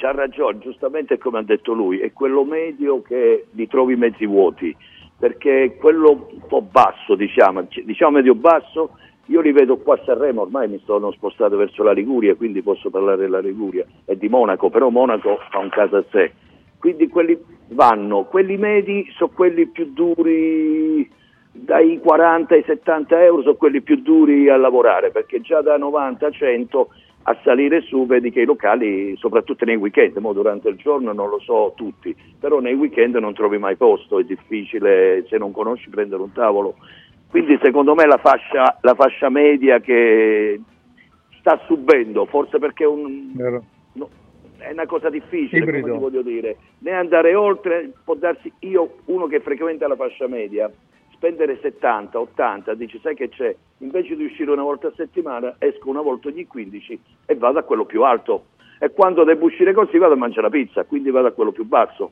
quindi secondo me il discorso della fascia media è la cosa veritiera. È anche l'ipotesi, qualcuno lo sta scrivendo anche, di riprendere un'abitudine che esisteva, è sempre esistita e che era stata persa proprio negli ultimi anni, tant'è che l'ambiente della cucina che piace a tutti poi alla fine veniva vissuto sì, ma non per cucinare, veniva vissuto come ambiente solidare, come di comunità, di condivisione, ma non per cucinare, no? C'è anche questa cosa un po' strana. È possibile che si torni a cucinare in casa, Igles? Sì, era già di moda 4-5 anni fa, adesso sta prendendo ancora più piede, ma ti posso dire una cosa, che l'altro giorno ero all'università a Firenze a insegnare a un gruppo di ragazzi e in mezzo c'erano 7-8 ex masterchef, ex blogger, così, che hanno votato per andare a fare da mangiare a casa della gente, che è meno impegnativo, tra virgolette, a livello di orari, più remunerativo, e poi loro decidono quando e come andarci. Questa è una cosa interessante, però ecco, è di gran moda in questo momento, Nicola, e prenderà sempre più piede. Sempre di più, dici, anche con lo chef a domicilio. Certo. Noi anzi ne conosciamo uno che ci manda un saluto, un ottimo chef a domicilio che manda il suo saluto, Giuseppe, e soprattutto ad Igles. Sentiamo Nicola Santini. Sì, concordo anch'io, nel senso sono cambiate un po' le abitudini, il Covid non ha risparmiato niente, ma ha anche dato delle opportunità diverse. Io non voglio essere tragico a tutti i costi, che cosa significa? Che una volta diventava anche molto più facile andare fuori, parlo anche dei single, delle coppie, diciamo al netto delle famiglie che magari hanno da rispondere anche a un budget quando escono, però diciamo il genere appunto che rappresenta il ceto medio era quello che prendeva e andava fuori, perché quasi era più conveniente mangiarsi un piatto al ristorante che magari non farsela a casa. Dopodiché il settore della ristorazione ha subito una segmentazione, ovvero c'è tanto delivery che prima non c'era, c'è il cibo da asporto che prima veniva considerato comunque un'opzione in meno rispetto a quella di oggi, gli chef a domicilio che si sono riorganizzati, e è tornata anche la voglia di godersi il momento conviviale tra le pareti di casa. Ho parlato nel numero di QB di questo mese, che esce domani peraltro, di Davide Tonetti, un masterchef che da Varese è venuto a vivere a 2 passi da me, a Duino Aurisina. Lui ha un ristorante che si chiama Croce Via ed è sul Carso, reinterpreta la tradizione del Carso e poi a seconda va anche a domicilio, quindi usa tutte e due le funzioni. Lui dice il mio lavoro da ristoratore mi lascia abbastanza margine, è così che ci siamo accordati con l'imprenditore, da poter andare anche nelle case ed esprimere un altro tipo di cucina che non è soggetta alla carta ma al desiderio, e questa è un'opzione. Questo è chiaro che la gente è sempre la stessa, ma poi si sposta, chi va a mangiare a casa degli amici, chi mangia a casa se lo fa portare, chi arriva al ristorante si fa impacchettare tutto, e ovviamente se si siede a casa propria non si siede al tavolo del ristorante. Bisognerebbe capire se a questo svuotamento corrisponde anche lo svuotamento del fatturato o semplicemente una differenziazione del fatturato. Ah beh, certo, interessante, Nicola. Franco Bloisi, Franco, tu a te pure è successo, allora, l'ultima cena a domicilio l'ho fatta in Toscana 3 settimane fa per personaggio importante, erano circa una ventina. Però lo fanno, e dal Covid, come diceva precedentemente, giustamente dal Covid hanno iniziato a cucinare, la mania della cucina dentro casa, e da lì un pochettino c'è rimasta. come ti voglio dire. È nuovo lavoro. È rimasta e continua a cucinare a casa, chiamano, ma chiamano sempre persone che secondo me hanno sempre ristoranti che si fidano e quindi si fanno portare a casa, o va lo chef a casa direttamente e va a fare le cose che mangiano al ristorante, gliele vanno a fare a casa per continuare, ma è la verità comunque, un pochettino stanno uscendo fuori queste cose qui a domicilio, ma un bel po', io tanti li rifiuto, perché dopo non ce la fai, è un lavoro, ti servono le persone per mandare, già è difficile. Però sono sempre, mi pare di capire, sono sempre fasce alte che lo fanno, perché poi non è che risparmiano, non è che risparmiano, spendi molto più, spendi il doppio di quello che potresti spendere al ristorante. Ah, e quindi il doppio addirittura. Allora, ma sì, ma certamente, altrimenti non quindi, non. Aspetta, Igles, San Valentino, che succede a San Valentino? Intanto se sei impegnato in qualche consulenza, uno, e seconda domanda, il menù classico di San Valentino qual è? Parliamo anche di piatti, che agli ascoltatori piace sentir parlare di pietanze, di cose buone da mangiare. Allora sì, sono impegnato con la consulenza e con mia moglie. C'è la dieta, ragazzi. Bisogna andare per forza. Sì. Mentre invece il menù di San Valentino, tutti gli alberghi e i locali si stanno attrezzando per dare il meglio di sé. È vero che i menù sono più costosi, però attenzione che stanno attuando dei piatti con delle materie prime veramente importanti. Di conseguenza San Valentino è vero che è un momento di ritrovo fra la coppia, però è anche un momento di accedere ad un cibo veramente importante, anche i vini. Volevo intervenire per il discorso dello chef a domicilio.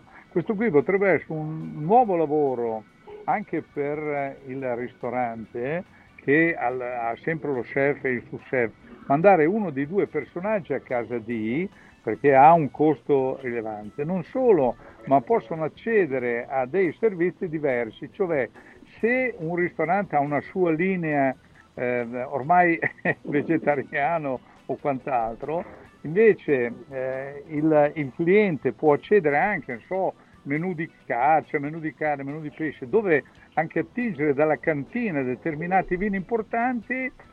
Secondo me è un nuovo tipo di lavoro da fare, mentre uno nel proprio locale ha la sua identità, ha quella linea, mentre invece andando fuori può fare tutto, quindi anche le esigenze del cliente, insomma. Nicola Santini, dai Nicola.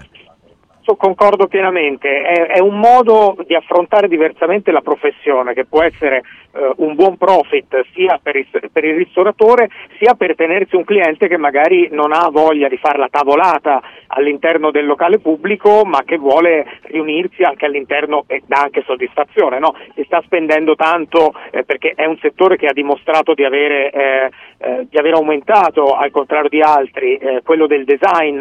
La gente è tornata a farsi delle belle case, magari con la bella stagione, le belle terrazze e tutto, ti compri servizi di piatti che costano migliaia di euro e poi mangi in due. Devo dire che è passata, mi daranno ragione o torto i ristoratori in linea, ma anche un po' la moda delle grandi tavolate, nel senso che ai ristoranti importanti e tutto si va in due, in quattro, non si fa il tavolo da 20 all'interno della struttura di un certo tipo, e quello di conseguenza ha spostato i tavoli più numerosi, quelli per divertirsi, per fare la serata, in un altro tipo di ristorazione o nella ristorazione a domicilio, e invece chi desidera dedicarsi anche all'esperienza della buona tavola lo fa in coppia, lo fa da solo, lo fa in piccolissimi gruppi, perché c'è più modo di gestirsi magari anche la bottiglia importante, tutto. Certo.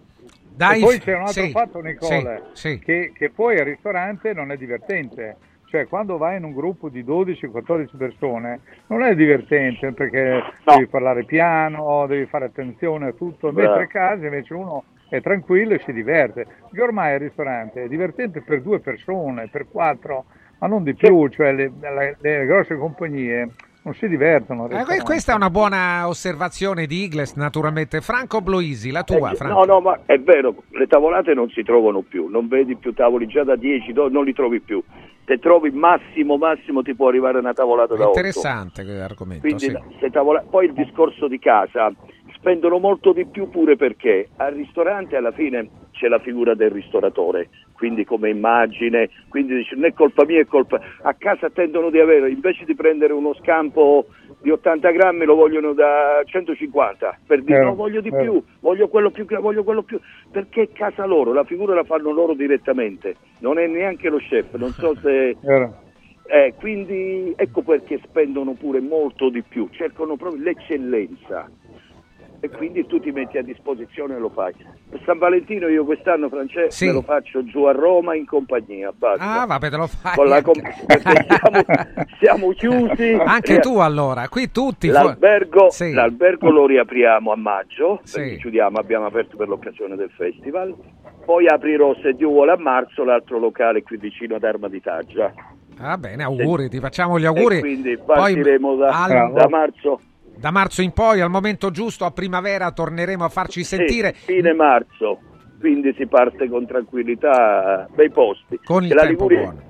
La Liguria è una regione... È qualcosa di bello. Nicola, ti piace la Liguria? È una regione... Mi piace tantissimo, poi io sono toscano, quindi sono confinante, peraltro della parte più alta della Toscana come origine, e quindi per noi, per me, per mia sorella, insomma, è sempre stata un'abitudine un po' sconfinare, ci si spostava dalla Versilia e si andava verso la Liguria per provare piatti di tradizioni differenti, cotture differenti, insomma, sono due mondi con un'identità estremamente distinta e che va vale la pena, per noi che era una manciata di chilometri, farlo anche abbastanza regolarmente.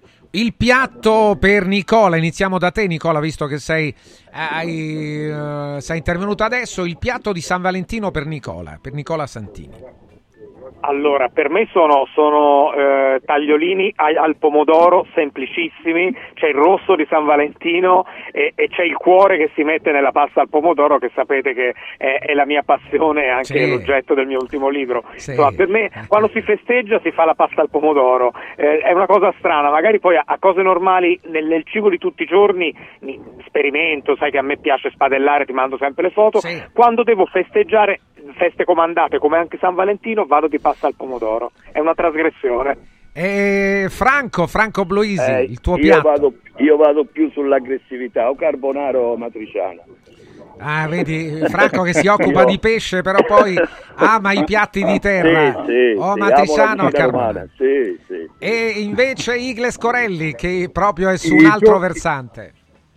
I giovani devono stare leggeri, ragazzi, è una serata importante, quindi sicuramente un bollito di crostacei, di cannocchie, di gamberi, di scampi leggeri, senza maionese varie, ma con un buon olio extravergine d'oliva e del buon pane vicino, sicuramente. Il buon pane non dimenticatelo mai, e come avete visto lo chef che normalmente si occupa di cacciagione sceglie il pesce. Chi si occupa di pesce? Valentino. Ah no, San Valentino però no, ragazzi. San Valentino è San Valentino. No. Grazie a tutti, a Nicola Santini, a Franco Bloisi, a Igles Corelli, buona giornata. A tutti ragazzi. Ciao a tutti. Torna Show Food tra poco, ne approfitto per parlarvi di Arte. Da Arte Arredamenti sono iniziati i saldi, potete acquistare cucine, soggiorni, divani, camere e complementi d'arredo con sconti fino al 60%, trasporto e montaggio compresi nel prezzo, e poi è possibile chiedere un finanziamento a interessi zero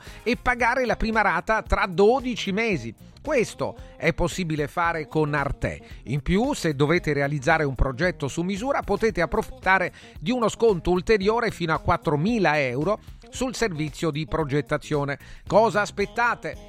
Provateli i saldi Arte nei negozi di Roma in Viale Colli Portuensi 500, Via di Torrevecchia 1035, Via Quirino Maiorana 156, Via Ildebrando della Giovanna 1, zona Aurelia Massimina, e poi la nuova apertura in Via Tuscolana 930. C'è anche un punto vendita nella città del mobile Lissone in provincia di Monza Brianza in Viale Valassina numero 20. Gli sconti perfetti li trovi da Arte con l'H davanti. Sono aperti anche la domenica. Arte.it. C'è Occhiali in Cantiere con una grande promozione in questo momento. Non si può perdere, eh? Si chiama Porta un amico. Con l'acquisto di 2 occhiali, da sole o da vista, come volete, il meno caro è in omaggio per voi o per chi volete voi. 2 occhiali al prezzo di 1, anche sulle nuovissime collezioni. E poi per gli amici di Frosinone c'è 1928 Limited Edition, un occhiale bellissimo. È l'occhiale ufficiale del Frosinone Calcio. Solo 1928 esemplari. Provateli nello store di Frosinone in via dei Monti Lepini, chilometro 6 e 200. Un'idea formidabile da regalare a tutti i tifosi giallo-azzurri. Inoltre sul sito occhialincantiere.it è possibile prenotare una visita gratuita con l'ortottista, il contattologo o una visita specialistica. Occhiali in Cantiere, Capena, Colleferro, Frosinone. Show Food. 4 Winds Solar Power, il tuo fotovoltaico per un futuro sostenibile. 4 Winds, the energy of the future. 4windsolarpower.com. I colori e i simboli che ci fanno battere il cuore, le emozioni che ci uniscono, la storia di una grande squadra. Questo in un oggetto unico ed esclusivo, un'edizione limitata e numerata. È arrivato 1928, l'occhiale ufficiale del Frosinone Calcio che celebra l'anno di fondazione della squadra. Uno degli esclusivi 1928 pezzi può essere tuo. Scopri come su www.occhialincantiere.it o nello store di Frosinone. Vediamoci da Occhiali in Cantiere. Amici in Viaggio è il nuovo network di professionisti specializzato negli affitti a breve termine che trasforma il tuo immobile in una fonte di guadagno. Amici in Viaggio si rivolge a chi possiede uno o più appartamenti nel comune di Roma e offre un pacchetto completo per la gestione della locazione. Dalle pratiche burocratiche all'accoglienza ospiti alla pubblicità. Invia alcune foto del tuo immobile su WhatsApp al 351 78 55 99 5 o a info@amiciinviaggio.it oppure chiama il 351 78 55 99 5. Affida il tuo appartamento ad Amici in Viaggio e inizia a guadagnare da subito. Antò fa freddo, non ce la faccio più. Accendi la caldaia Vaillant. Ecco fatto, amore, l'ho accesa. Antò fa caldo. Pochi giorni fa con la Calor Plus ho installato una caldaia a condensazione della Vaillant con sole 12 rate da €95 e mi hanno anche regalato 7 anni di garanzia. Con questa caldaia mi sto togliendo tante soddisfazioni. Fallo anche tu con la Calor Plus. Chiama subito lo 06 86 21 3671. Antò. Ehi, hai sentito che da Arte Arredamenti sono iniziati i saldi? Sì, e gli sconti arrivano fino al 60%. Tante cucine, camere da letto, divani, armadi e tanto altro questo mese sono scontati del 60% e in pronta consegna. Trasporto e montaggio sono gratuiti, non li paghi. Vieni nei 5 grandi punti vendita Arte di Roma e approfitta dei grandi saldi di questo mese. Cerca il punto vendita più vicino su arte.it. Arte con l'H davanti. Spalanca le finestre a un futuro più verde. Scegli gli infissi di qualità Modoal. Quest'anno festeggiamo 40 anni di attività, ma il regalo te lo facciamo noi. Un finanziamento a tasso zero in 20 mesi e fino a €50.000. Modoal. Approfittane per cambiare i serramenti di casa. Ti aspettiamo per un preventivo negli showroom di Roma o Passo Corese. Tasso zero, zero pensieri, 100% comfort termico. Modoal. Guardare oltre, vedere green. Modoal.it. Sorprendila, conquistala, incantala con un gioiello esclusivo Universo Oro. Diamanti e pietre preziose, orologi di lusso, argenti, bigiotteria firmata. Affidati a Universo Oro. Numero verde 813 40 30. Roma, Viale Eritrea 88. Universo-oro.it. Emozioni che durano per sempre. Devo stampare i miei nuovi bigliettini da visita. Pressup.it. Devo stampare il catalogo per la mia azienda. Pressup.it. Cerco uno stampatore di qualità che consegni in 24 ore. Pressup.it. Se hai la partita IVA, vai su Pressup.it, fai il preventivo in tempo reale, carica il tuo file di stampa e ordina con un click. Cosa aspetti? Prova la qualità di Pressup, il tuo stampatore online. Hai l'assicurazione in scadenza? Chiama Mondopolizza. I migliori prodotti assicurativi al prezzo più basso del mercato grazie agli accordi con le primarie compagnie assicurative. Assicurazioni RCA, casa, infortuni, per professionisti, soluzioni eccezionali su misura per te. Per ricevere un preventivo chiamalo 06 55 76 903 o direttamente sul sito mondopolizza.it. Mondopolizza, la migliore consulenza assicurativa. Sabato 17 e domenica 18, Open Weekend da Valentino concessionaria Volkswagen. Vieni a scoprire la gamma Edition Plus. Polo, Taigo, T-Cross, T-Roc, nuova Tiguan e tutte le elettriche con una ricchissima dotazione inclusa, con vantaggi fino a 8.800 euro. E su 1.000 auto usato certificato, incentivi fino a 2.000 euro e supervalutazione permuta. Valentino concessionaria Volkswagen, 17 e 18 Open Weekend, in via Tiburtina 1097, via Prenestina 911, via Tuscolana 1233, via Paesiello e Largo Lanciani. Valentinoautomobili.it. Show Food.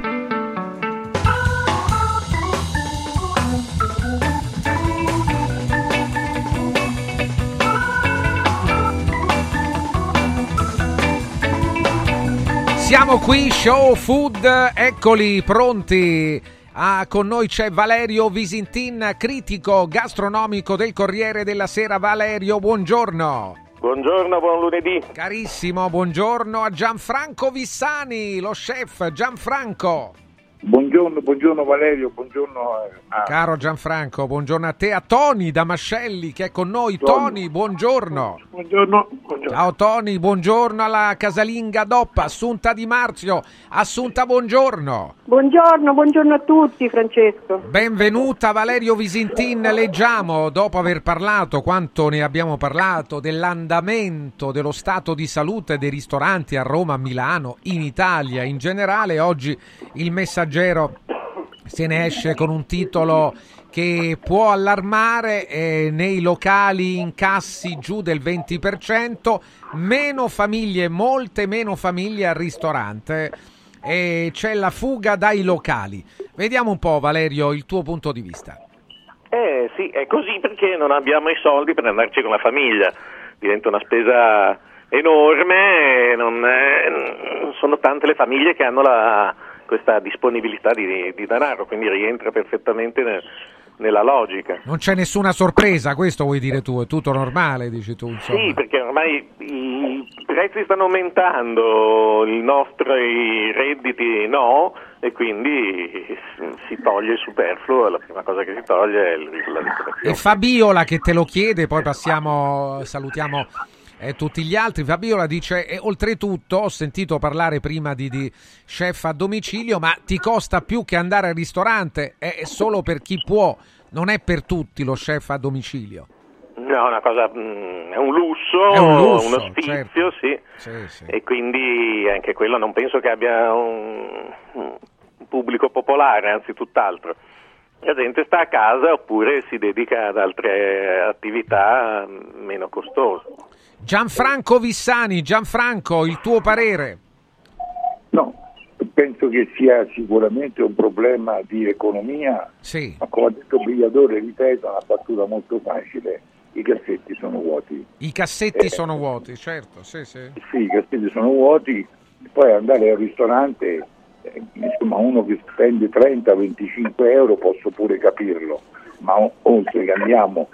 dalle 80 in su diventa un problema per una famiglia oppure se ha degli ospiti, questo diventa un problema serio. Sì, Santino dice: Gianfranco, ma tu ce lo vedi che gli italiani ricominciano a cucinare a casa? No, adesso vedi tutte queste menate che su TikTok che stanno uscendo, no? Sì. Quello fa il delivery a casa, quello studia il delivery, tutte le stronzate di questo mondo le dobbiamo cipare pure noi, ma perché non staccano TikTok? Forse è meglio, cioè tutta sta merdanza arriva lì, neanche su Instagram o su quell'altri siti ma arriva lì, e veramente fanno, questi influencer fanno veramente casino, ognuno si lancia per conto suo, capito? Poi non sa cucinare, non sa fare, comprano come quelli lì che hanno fatto, hanno venduto i tortellini, l'hanno comprati e l'hanno rivenduti loro, quell'associazione. Cioè, ragazzi, ma stiamo dando i numeri o siamo con la testa sulle spalle? Toni Damascelli, Toni, il tuo punto di vista? Ma io non so se i ristoranti tradizionali siano in crisi, perché mia famiglia, io ho esempi numerosi di famiglie che vanno nei ristoranti, chiamiamoli tradizionali, dove si sa bene quello che si mangia, non ci sono esperimenti, piccoli chimici, sifonate, roba che non riempiono i piatti e poi paghi. Ultrasuono, bravo, e vedo che i ristoranti sono affollati, quindi questi dei prezzi giusti, no, come? Hanno dei prezzi giusti e dei prezzi che hanno dei prezzi normali e non ti fanno pagare uno spaghetto come se fosse del caviale, insomma. Hanno dei prezzi giusti, certo. Assunta Di Marzio, la nostra casalinga DOP, il tuo punto di vista. Francesco, tutto questo discorso mi riporta a tanti anni fa, quando si facevano i matrimoni in casa e c'era la cuoca ufficiale per tutti i matrimoni, si andava a cucinare e poi non si pagava e si portava indietro il cibo. Pian piano vedrai che torneremo pure a questo. No, a parte questo, Francesco, ma... I ristoranti sono pieni il sabato e la domenica, perché durante la settimana c'è il vuoto, ma il sabato e la domenica si riempiono, perché adesso c'è anche una nuova formula: mettono la musica, si balla, si fa il karaoke e poi devi anche portare degli ospiti, perché è così, no? Tu vai, hai un amico che suona lì e ti dicono mi porti tot persone, adesso si usa così, perlomeno i ristoranti che frequento io, poi certo se si va più su non succede, ma quello che frequento io è così, devi portare anche gli ospiti per poter avere, diciamo, la musica e un piccolo sconticino per chi porta queste persone. Ecco, si va avanti così, Francesco, perché sinceramente si fa fatica, si fa molta fatica ad andare. Alla fuga dai locali per San Valentino ancora si dice, ma guardate che è una cosa comunque interessante da capire. Valerio Visintin, che racconta, ha veramente il termometro in mano della situazione, racconta anche i cambiamenti di tendenza, di mode nella città di Milano, che spesso è un mondo a sé, altre volte fa da apripista anche, no? E credo che le cucine degli appartamenti milanesi siano deserte normalmente, no, Valerio? Non credo che si cucini a casa, la tendenza è quella di andare a mangiare fuori, potrebbe tornare appunto invece d'abitudine cucinare a casa anche con gli amici e i parenti. Sì, è un'ipotesi che secondo me non è neanche preoccupante, anzi tutt'altro, insomma, riavere il senso della famiglia, l'utilizzo della casa non soltanto come luogo nel quale si dorme ma nel quale si vive a tutto tondo, secondo me sono tutte cose positive. Poi vedo che i ristoranti che funzionano a Milano, e Milano spesso è una sentinella di quello che accade poi dopo, sono le pizzerie, tutti quei locali che hanno piccoli piattini, quindi che ti danno l'idea, se non proprio la realtà, ma l'idea di un posto dove si spende poco, e quelli funzionano, sono affollatissimi, mentre il ceto medio della ristorazione a Milano non funziona, perché non esiste più il ceto medio della società. Ah, non esiste più il ceto medio? No, non c'è più. Toni Damascelli, vorrei sentire Toni su questo. Toni, questo riguarda non solo la ristorazione, Non ho capito una cosa di Valerio, cos'è il ceto medio? Cos'è il ceto quelli medio? Che facevano il mestiere nostro, i giornalisti, i piccoli professionisti, funzionari, anche perché no, gli insegnanti, i funzionari, adesso non so, i giornalisti guadagnano 20 euro a pezzo, è chiaro che poi al ristorante non ci vai, ti vai a bere un cocktail. Sì, ma il problema è quale ristorante tu vada, non tu Valerio, quale ristorante si è abituati ad andare.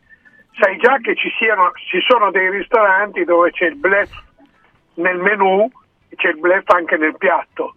Poi ci sono ristoranti, adesso non voglio fare pubblicità a nessuno, di quelli che ho frequentato e frequento ogni tanto, che invece hanno, a me non piace sentire ho pagato poco, ho pagato giusto, che è una cosa diversa, perché pagare poco per chi poco, o pagare tanto perché vai a mangiare da Gianfranco, vai a mangiare da Cracco, vai a mangiare, beh, ci mancherebbe altro, lì c'è dell'altro.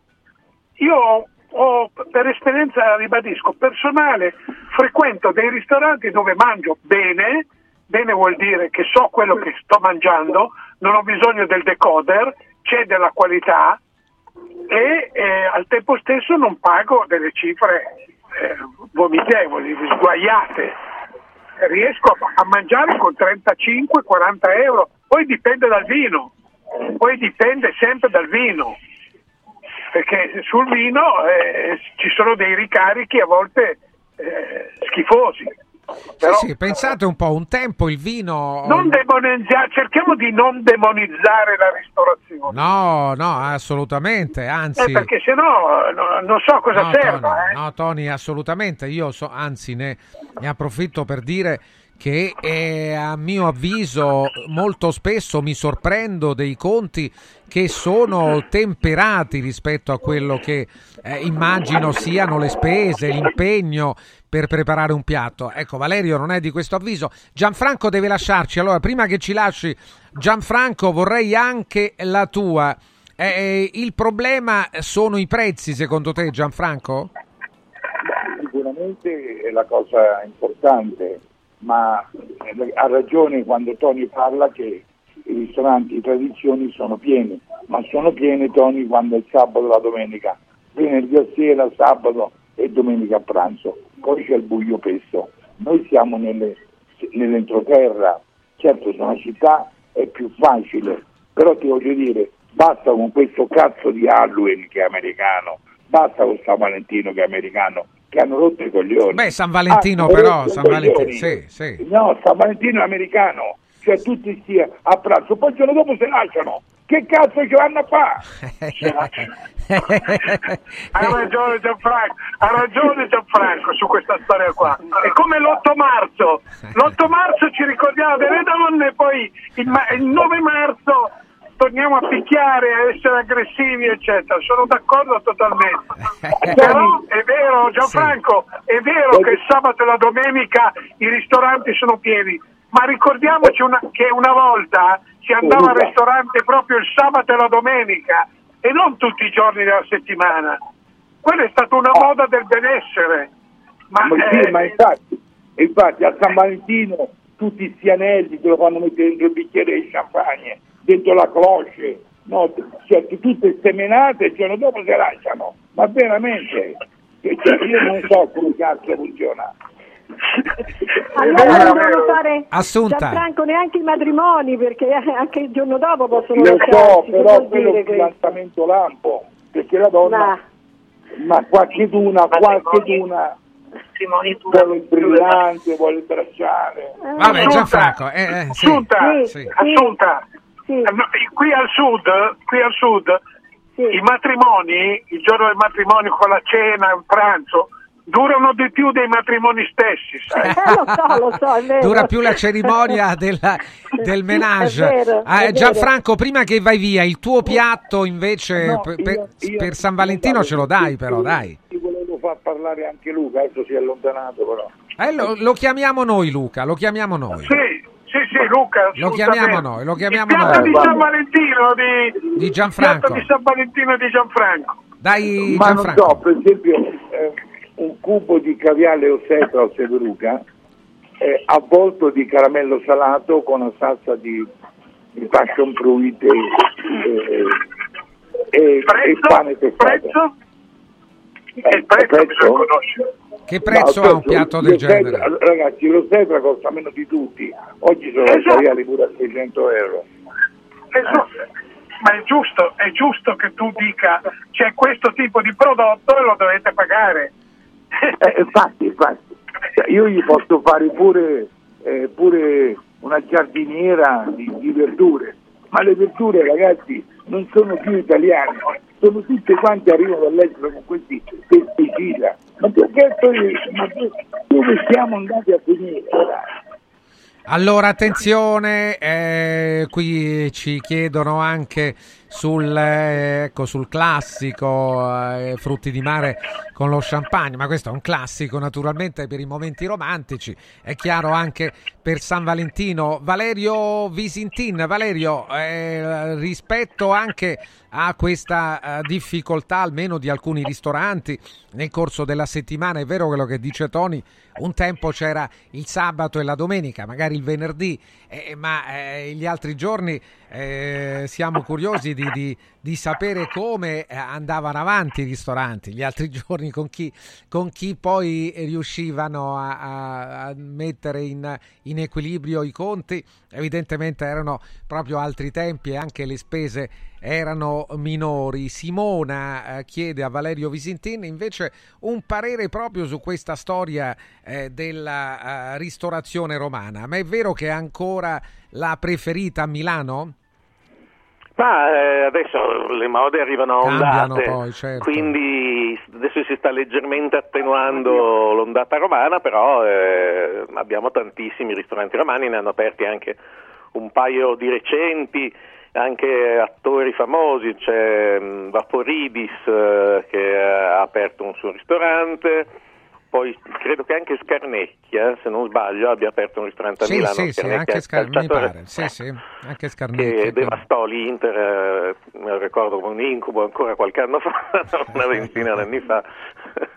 E quindi adesso forse verrà fuori un'altra moda, però il ristorante romano ti permette di fare un pasto a prezzi relativamente bassi, perché ci sono queste pasta asciutte che riempiono, sono anche di grande gusto, e quindi si può un po' fare lo stesso discorso che si fa con la pizza, cioè si prende una cosa soltanto, giusto, una bibita, e si esce felici. È proprio... Storicamente Milano ha avuto delle nicchie romane. Io quando sono arrivato a Milano nel 73 ho trovato subito Gigi Pazzi, che allora era boom, poi quel posto lì era vecchio, datato, stranamente l'hanno preso Dolce & Gabbana per un certo periodo. Quindi la cucina romana è una cucina che piace molto ai milanesi, perché sotto un certo punto di vista ricorda alcuni piatti milanesi, perché non è che la cucina milanese sia molto leggera, tutt'altro, la vera cucina milanese, quindi l'ossobuco, quindi anche il risotto allo zafferano, anche la cassera, sì, la cotoletta stessa, cioè la cassola, cioè, tutto tranne che leggero, insomma, o no, Valerio? Sì, no, ma tra l'altro appunto la cucina milanese, che stranamente fino a qualche anno fa era emarginata, sta tornando prepotentemente. Ci sono tantissimi ristoranti che fanno cucina milanese e puntano molto sui piatti che hai appena citato, perché sono quelli che poi piacciono a tutti, la cotoletta, il risotto, i mondeghili. I mondeghili li trovi dappertutto. Bravo. Però io ho assaggiato una cotoletta a Milano, non voglio dire in quale posto, dove me l'hanno fatta pagare 36 euro 20 anni fa, ma mi hanno detto che il pane grattugiato era panko, era giapponese, per cui avevano fatto questa cotoletta con gli occhi a mandorla, avevo detto io. Allora, le stronzate che rovinano anche la buona reputazione. Qui a Sanremo un ascoltatore dice: guarda, ho preso uno spaghetto a 35, spaghetto al pomodoro, 35 euro, 35 euro uno spaghetto al pomodoro. Ma chi gliel'ha fatto pirare? È chiaro, però insomma là, sai, in alcune circostanze non protesti, lasci andare. Assunta, è ancora il ritorno alla cucina casalinga, no. Naturalmente siamo a casa tua con familiari e amici. Ecco, ma non esiste, Francesco, innanzitutto non per una questione logistica. Oggi non ci sono più gli appartamenti grandi, ci sono dei buchi, se tu inviti 3 o 4 persone non sai da che parte metterli. Poi non ci dimentichiamo i coinquilini, cioè se oggi non si può fare rumore a tale ora, io non ci credo a questa cosa, non ci credo, a meno che tu non abbia una casa in campagna, allora lì puoi fare ciò che vuoi.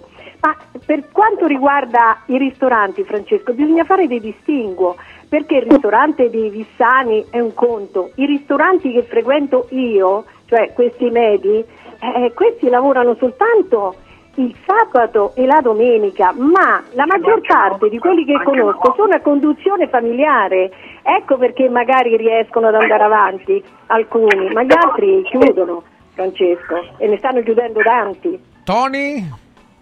Sì, ma io ribadisco, una volta il ristorante era il luogo del sabato e della domenica, non era il luogo di tutti i giorni. Adesso è paradossale che è il luogo di tutti i giorni tranne il sabato e la domenica, dove preferisci stare a casa. Io penso che la vera ristorazione italiana rimane, resiste purché non venga violentata. Io ho ancora una memoria, non perché è presente, di un piatto di Gianfranco Vissani a fine pranzo dillo, a Milano, dillo. Dopo il caffè Gianfranco arrivò con delle pennette, delle mezze penne alla matriciana, pensate un po', alla fine del pranzo dopo il caffè, e fu un'esplosione di applausi, perché fu l'unico piatto che ci riportava alla normalità. Il ritorno alla normalità. Valerio, il tuo piatto per una festa come quella di San Valentino? Ma io ormai la metà un brodino e accendo un cero, non si sa mai. Ma non fare il furbo, non fare il furbacchione, dai che ce l'hai un piatto. Non lo so, secondo me brodino cosa vuol dire? Brodino di che tipo di brodino? Vegetale, cose da poco. No, secondo me ognuno dovrebbe mangiare quel che gli piace di più. Esatto. A prescindere. No, beh, perciò chiedo a te, a parte il brodino, se non c'è niente di più romantico che un piatto che ti soddisfa. Allora io amo la lasagna, non la mangio mai perché al ristorante è introvabile. Ecco, mangerei la lasagna. Esatto, bravo. Nei ristoranti non trovi più i piatti normali della tradizione gastronomica italiana. Bene. Fatti bene, non quelli precotti ovviamente. Che pena, Assunta e poi Gianfranco. No, dicevo che la cosa che io odio di più questi pranzi, diciamo San Valentino e compagni, è che il prezzo fisso è meno fisso, cioè non puoi scegliere, e i prezzi sono abbastanza salati, solo perché è San Valentino. Ecco, questa è una cosa che mi dà fastidio tantissimo, ma non solo a me, Francesco, a tante persone, e anche per questo rinunciano a volte.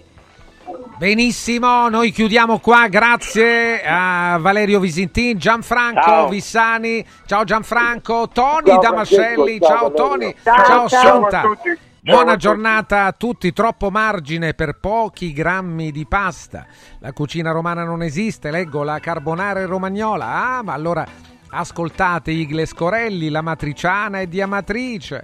Roma ha inventato solo la coda alla vaccinare, la cacio e pepe, ma se pure fosse non sarebbe solo, è comunque è un'idea. Sono un ristoratore, il problema sono le tasse, tutte le tasse. Un altro ancora si sorprende, dice ma come si fa a pagare uno spaghetto con 4 vongole 20 euro? E non è nemmeno il peggio che possa capitarti poi, questo non è il peggio che possa capitare. Allora, attenzione, abbiamo un paio di suggerimenti. Il primo è lo sportello Legale Sanità. Sportello Legale Sanità che da 12 anni si impegna per ottenere giusti risarcimenti a favore delle famiglie colpite dalla mala sanità, senza costi anticipati. Questa è la formula che ha avuto tanto successo e poi che è stata anche copiata il più delle volte, ma qui abbiamo l'originale team dello sportello Legale Sanità che vi dà queste garanzie. Lavora sul vostro caso, approfondisce, si muove arriva al risultato, e solo in caso di risarcimento darete allo sportello legale sanità quanto pattuito per il lavoro che è stato svolto. Quali sono e quanti sono i casi di malasanità? Bah, sono tantissimi, noi ci limitiamo a darvi qualche esempio: il caso delle infezioni prese all'interno di strutture sanitarie, di ospedali, danni o decessi provocati alla nascita su bambini sani, oppure decessi provocati da mancata prescrizione di farmaci o strumenti di prevenzione delle trombosi in occasione di interventi chirurgici. Se volete segnalare il vostro caso, chiamate lo sportello legale sanità all'800 700 802. Sportello legalesanita.it, sportello legalesanita.it. Eccolo qua, un prodotto vendutissimo su radioradioshop.it. parliamo di SIRT 500 Plus, 3 confezioni a 129 euro anziché 149 euro. Andate su radioradioshop.it per avere questa grande opportunità, lo ripeto perché è una grande promozione: 3 confezioni di SIRT 500 Plus a 129 euro anziché 149 euro. Cos'è SIRT 500 Plus? È l'integratore che stimola la produzione di sirtuine, le proteine della longevità, naturalmente presenti nel nostro organismo e che favoriscono il rinnovamento cellulare, agendo positivamente su metabolismo, neurogenesi, infiammazioni, proteggendo l'organismo dallo stress ossidativo e dai problemi legati all'invecchiamento, contribuendo al rafforzamento del sistema immunitario. Potete in alternativa anche mandare un messaggio a questo numero, SMS o WhatsApp 348 59 50 222 348 59 50 222. A lunedì prossimo con Show Food. Four Winds, la soluzione unica per le tue esigenze di energia da fonti rinnovabili. Four Winds, the energy of the future. Fourwinds.it. Vinci con Mauris. Dall'11 al 23 febbraio Mauris mette in palio 30.000 buoni spesa del valore di 30 euro. Tenta la fortuna, partecipare è semplice. Basta recarsi in un punto vendita Mauris in tutta Italia e ogni 30 euro di spesa ricevi un gratta e vinci e puoi vincere subito un buono spesa da 30 euro da utilizzare per il tuo prossimo acquisto entro il 30 aprile 2024. La fortuna ti aspetta da Mauris. Operazione a premi valida dall'11 al 23 febbraio 2024 fino a esaurimento tagliandi. Villa Mafalda, il punto di riferimento a Roma per la tua salute. A Villa Mafalda l'esperienza medica incontra l'alta tecnologia, una proposta completa di prestazioni eseguite in totale comfort e sicurezza, esami diagnostici con le strumentazioni più all'avanguardia, chirurgia endoscopica e robotica per interventi meno invasivi e una guarigione più rapida, assistenza medica 24 ore su 24 tutto l'anno, compreso i festivi. Villa Mafalda è in via Monte delle Gioie 5 a Roma. Villa Mafalda.com, convenzionata con le maggiori compagnie assicurative. Una speciale convenzione è riservata agli ascoltatori Radio Radio.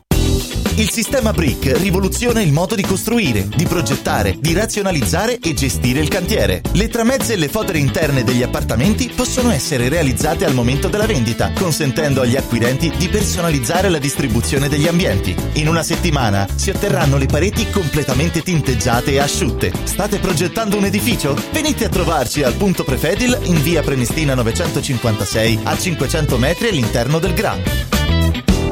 Ciao nonno, come stai? Molto meglio! Con la Stuoia Biofarmantalgic Plus tutti i miei dolori articolari sono spariti. Te l'avevo detto! Grazie alle proprietà antidolorifiche e antinfiammatorie della Stuoia Biofarmantalgic Plus, anch'io sono tornato ad allenarmi. Allora organizziamo subito una partita a calcetto! La Stuoia Biofarmantalgic Plus è un toccasana per chi soffre di infiammazioni articolari e muscolari. Agisce a livello cellulare durante il sonno, in maniera del tutto naturale, non invasiva e autonoma. Chiama subito l'800 82 66 88 o vai su stuoiantalgica.com e regalati il benessere.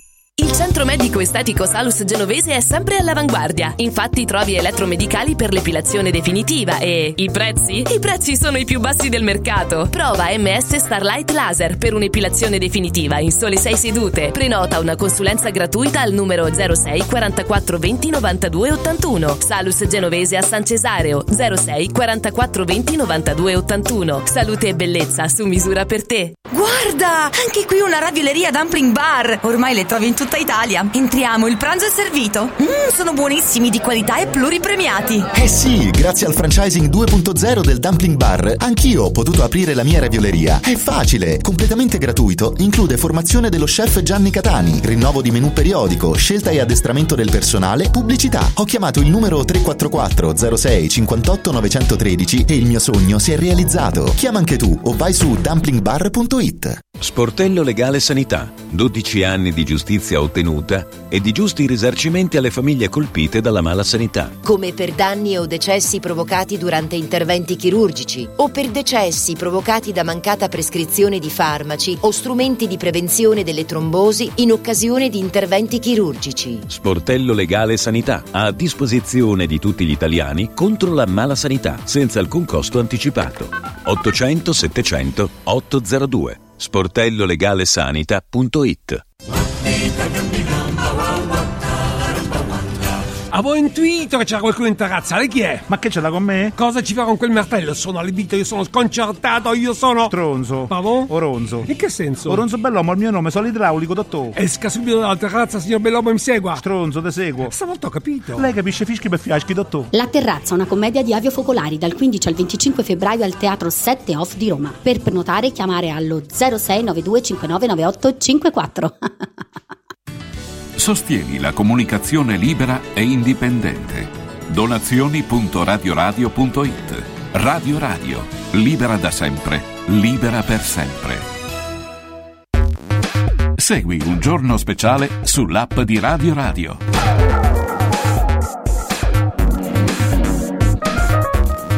Eccoci, armatevi di telefono, sms, whatsapp 3775 104 500. Non c'è bisogno neppure di allertare perché il telefono in mano ce l'abbiamo tutti. 3775 104 500. Domande per il professor Antonio Guidi che è con noi. Antonio, buongiorno. Buongiorno. Oggi casalingo oggi, Antonio. No, ti chiedo di riservarmi 2 minuti. Sì, certo. Poi parleremo anche di Antonina Mango, che tra l'altro è la mia preferita da sempre, anche se amavo più di tutti Giorgia, ma sì, dopo un problema emotivo che ha avuto, è un pochino meno, come dire, alla pace.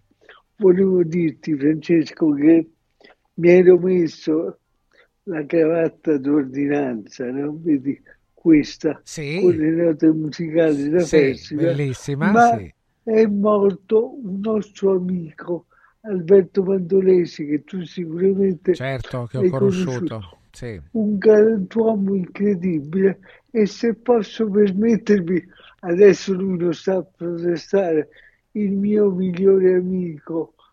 Io lo conosco dagli anni fine 50, lui era delizioso, è stato il giornalista della Roma, ha parlato di vento storico quando ha esordito Totti a 16 anni. Ma io ricordo di lui questo, Francesco, intanto era dolcissimo, ma ha vissuto con me anni a San Benedetto del Tronto, quando San Benedetto, pensa Francesco, aveva 3 discoteche, il Contighi, la Palazzina Azzurra e il Cavalluccio Marino, veniva Celentano, Mina, eravamo veramente dei ficconi. E Alberto aveva una dote pazzesca, era il più bravo giocatore di calcio balilla, il calcetto, no? Sì, sì, certo. E da Elvira, uno stabilimento dove si devono fare 3 gradini per scendere, e sono i primi 3 gradini che ho sceso in vita mia. Però io non ero bravo, ero tifoso di Alberto, tante persone ci hanno detto, si creano queste comitive.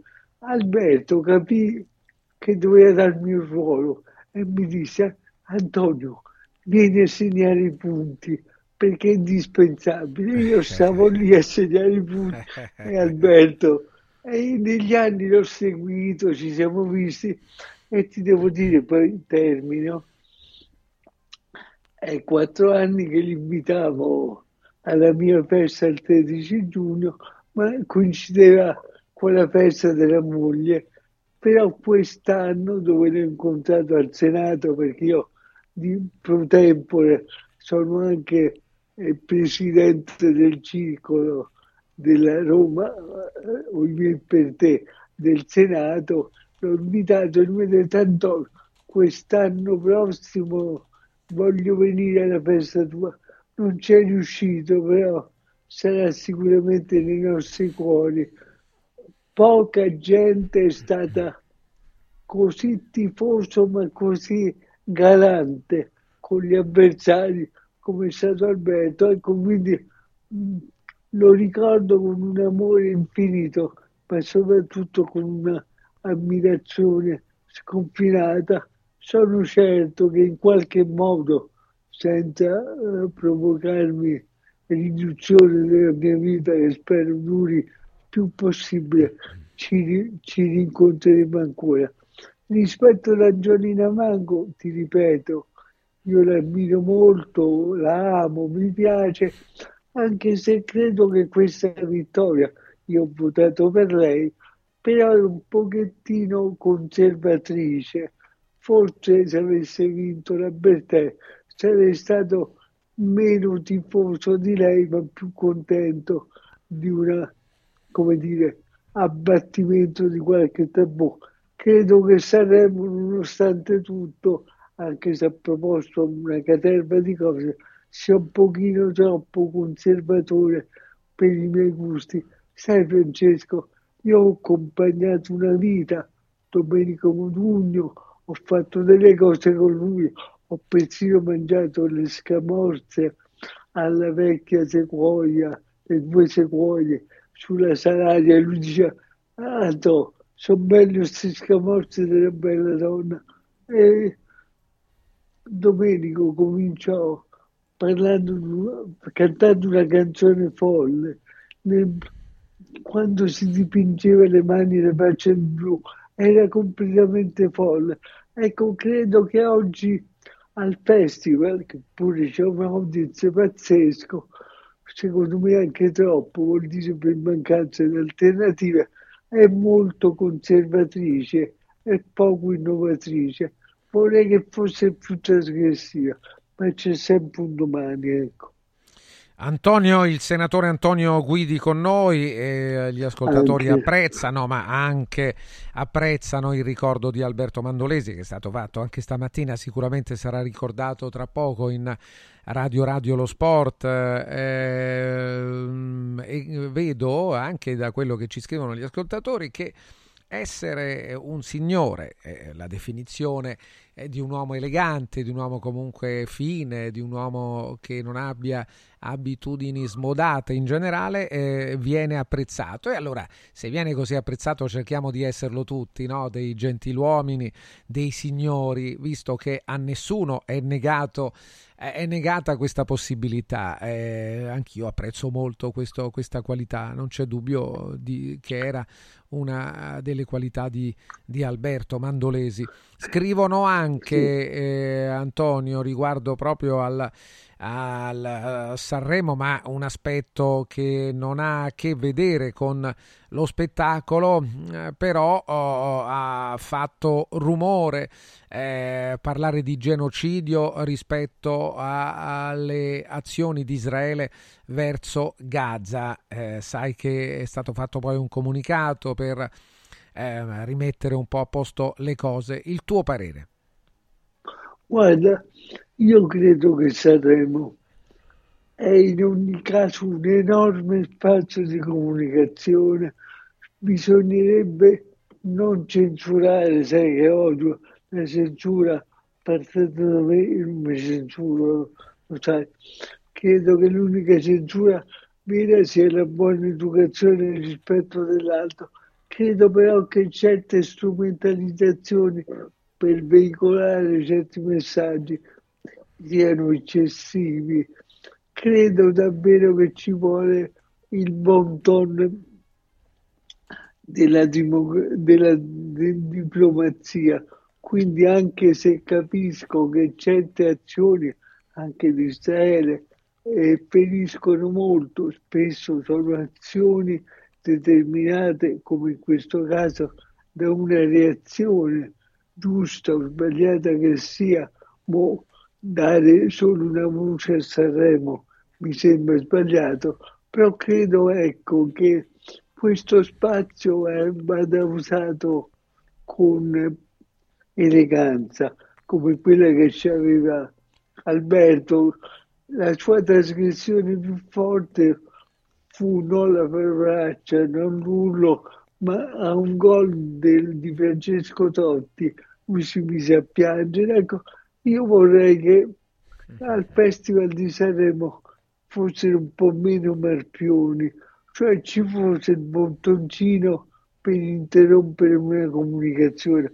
A me sembra che accada il contrario, che queste trasgressioni eccessive e sicuramente poco educate rispetto alla faticosità della diplomazia siano volute da chi non vuole la civiltà della comunicazione, ma solamente vendere più pubblicità aumentando l'indice d'ascolto. A me non piace questo Sanremo, lo dico con sincerità. Ti parla uno che nel 95 intervenne al festival in diretta parlando di disabilità, di taglioli, di altri cantanti con disabilità.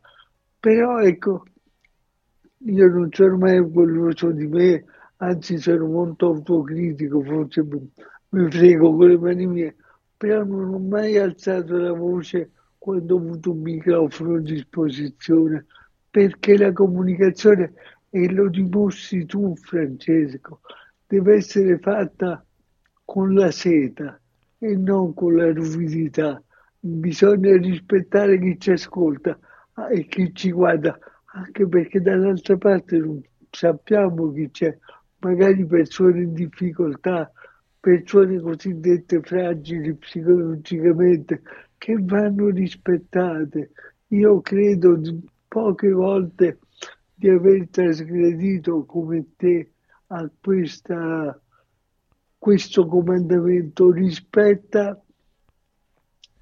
chi non vedi e non conosci, come se fosse una tua amica cara o un tuo amico caro. Questo per me è fondamentale. Poi il resto sono chiacchiere, insomma.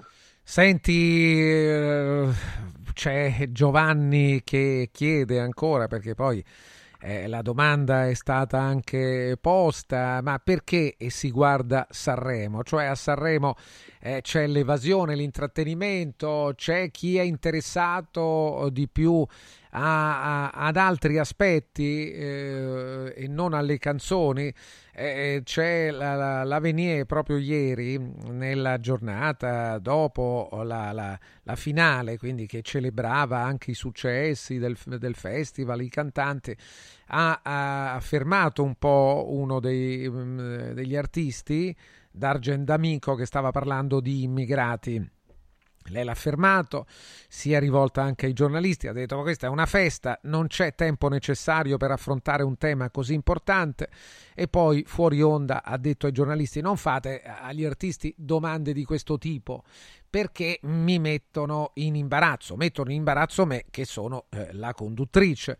Che ne pensa? Io non sono in disaccordo, ha ragione l'Avvenire, anche se è una trasmissione di intrattenimento, certe tematiche, visto anche quello che è accaduto, quindi c'è stato il comunicato dell'amministratore delegato della RAI, non è, voglio dire, il momento forse migliore per un argomento serio come quello, no? Che poi devi trattare in pochi secondi. Però sentiamo che ne pensa Antonio Guidi. Io ricamerei sul papillon più bello, Mara per sempre, perché sai che io adoro Mara, la conosco poco ma da tantissimi anni, la stimo moltissimo anche rispetto alle sue scelte piuttosto difficili.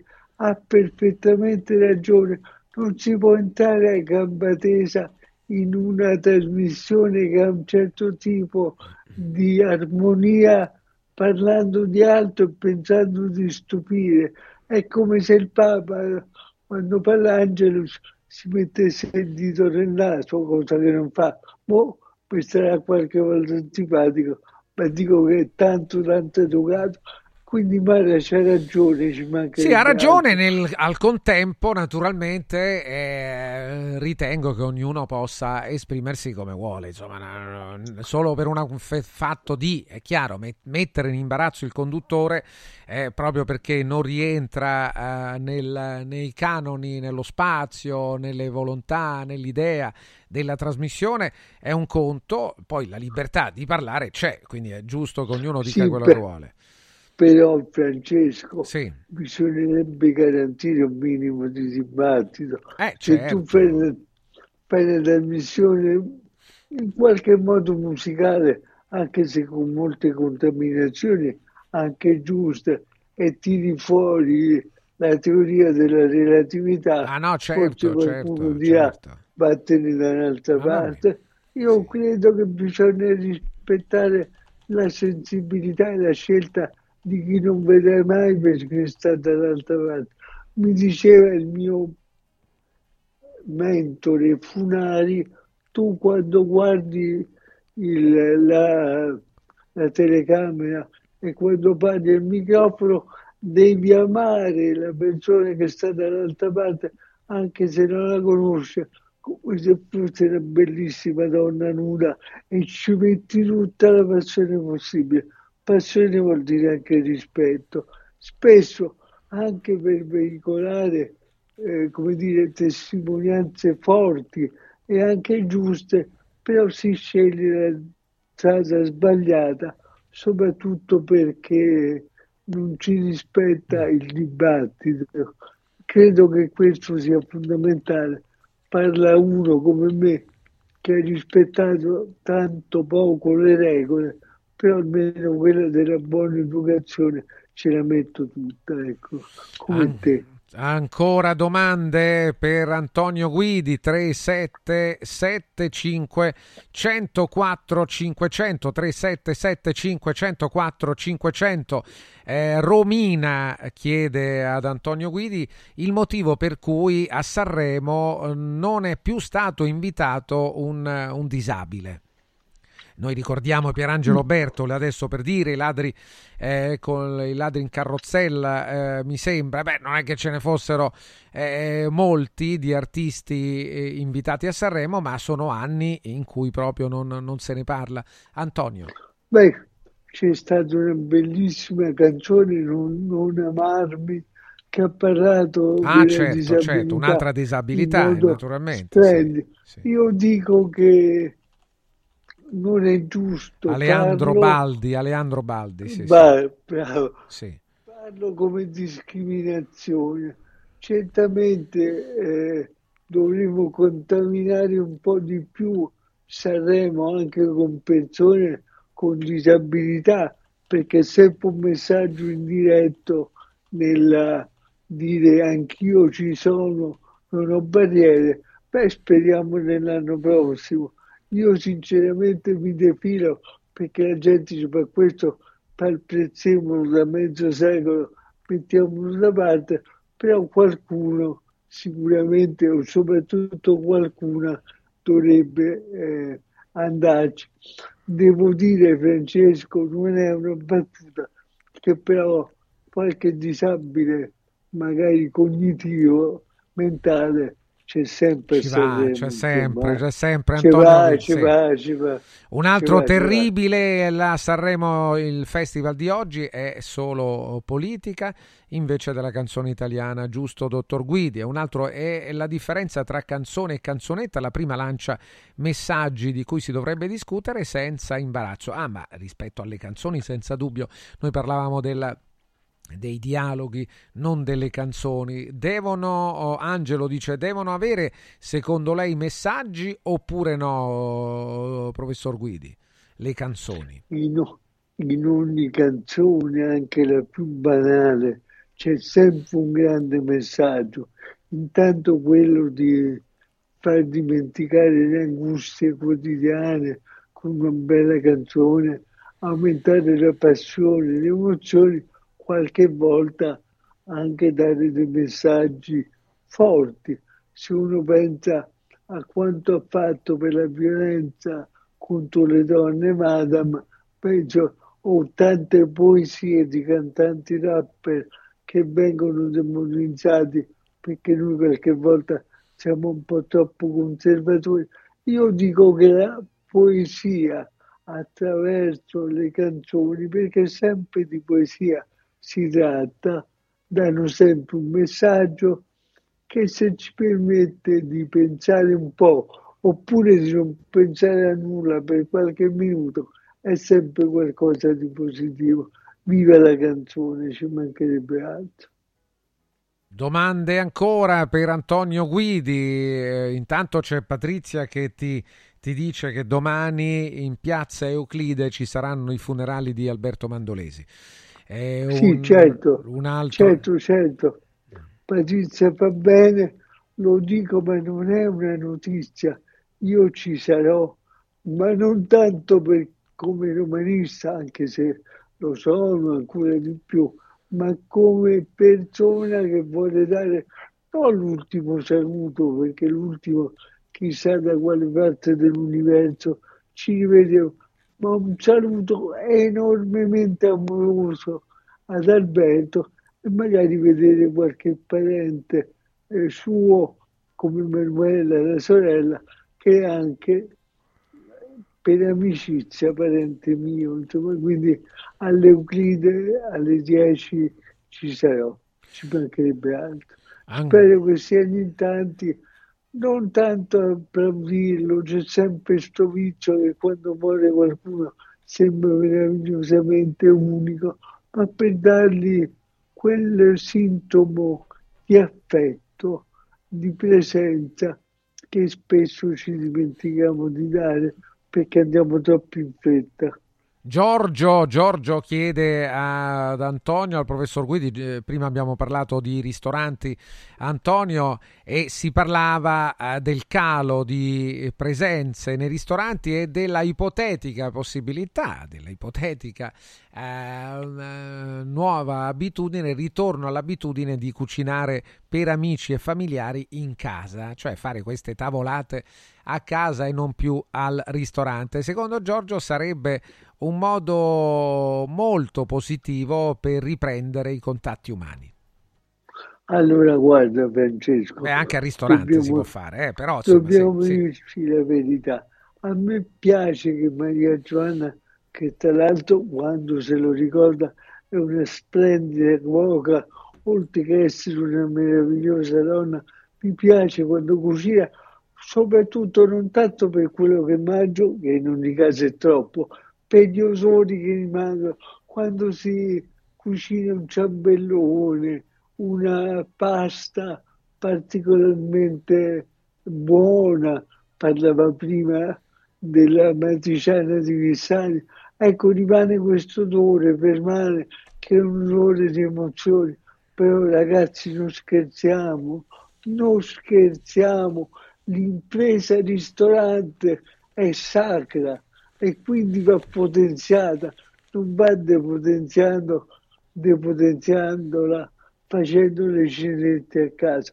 Le cenette si faranno ancora, magari anche a San Valentino, ma andiamo al ristorante, è una delle nostre arti migliori che non va delusa, va potenziata. Chiaramente anche i ristoratori ci devono mettere del suo, quindi salviette non sintetiche, posate pulite, e il buon odore dell'onestà e dell'invenzione culinaria che non guasta mai. Sai Francesco, io frequento molto i ristoranti, direi che mi sono fatto il debito Guidi che ci vorranno secoli per superarlo. Sai la prima cosa che faccio quando entro? Mangio un po' di pane, perché dalla qualità del pane si capisce anche la leccornia più squisita. Vero. E l'attenzione alle piccole cose.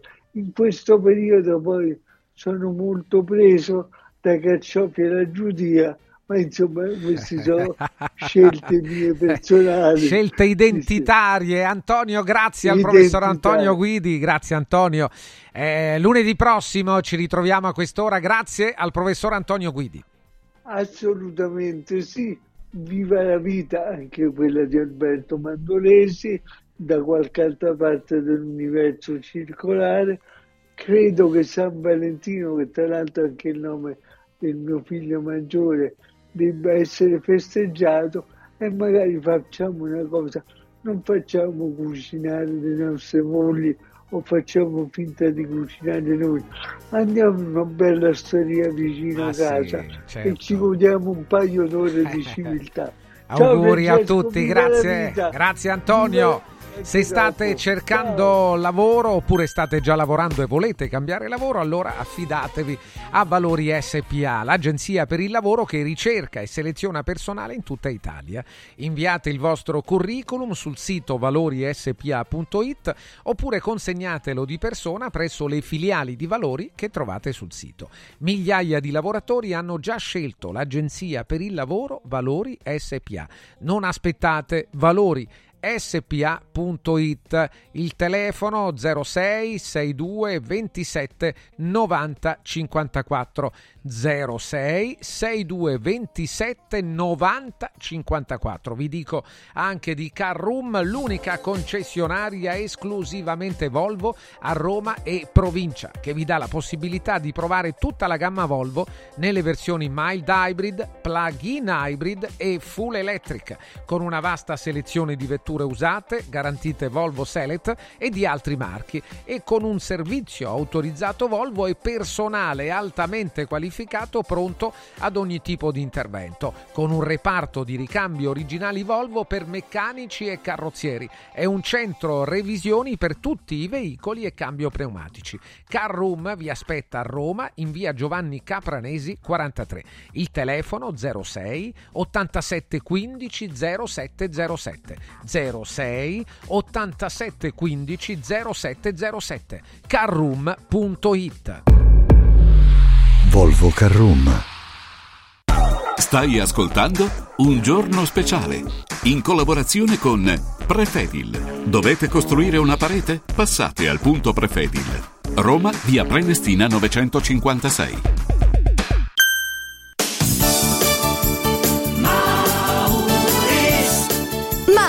Il numero uno del risparmio per la casa e la famiglia. Avevi ragione, da Mauris ho risparmiato e ho trovato proprio tutto quello che cercavo. Grazie ai suoi 100 punti vendita in Italia, Mauris ci fa risparmiare nell'acquisto di detersivi, profumeria, casalinghi, giocattoli, ferramenta, articoli per l'automobile e tutto per i nostri piccoli amici a quattro zampe. Mauris.it. Mauris, i grandi magazzini italiani del risparmio.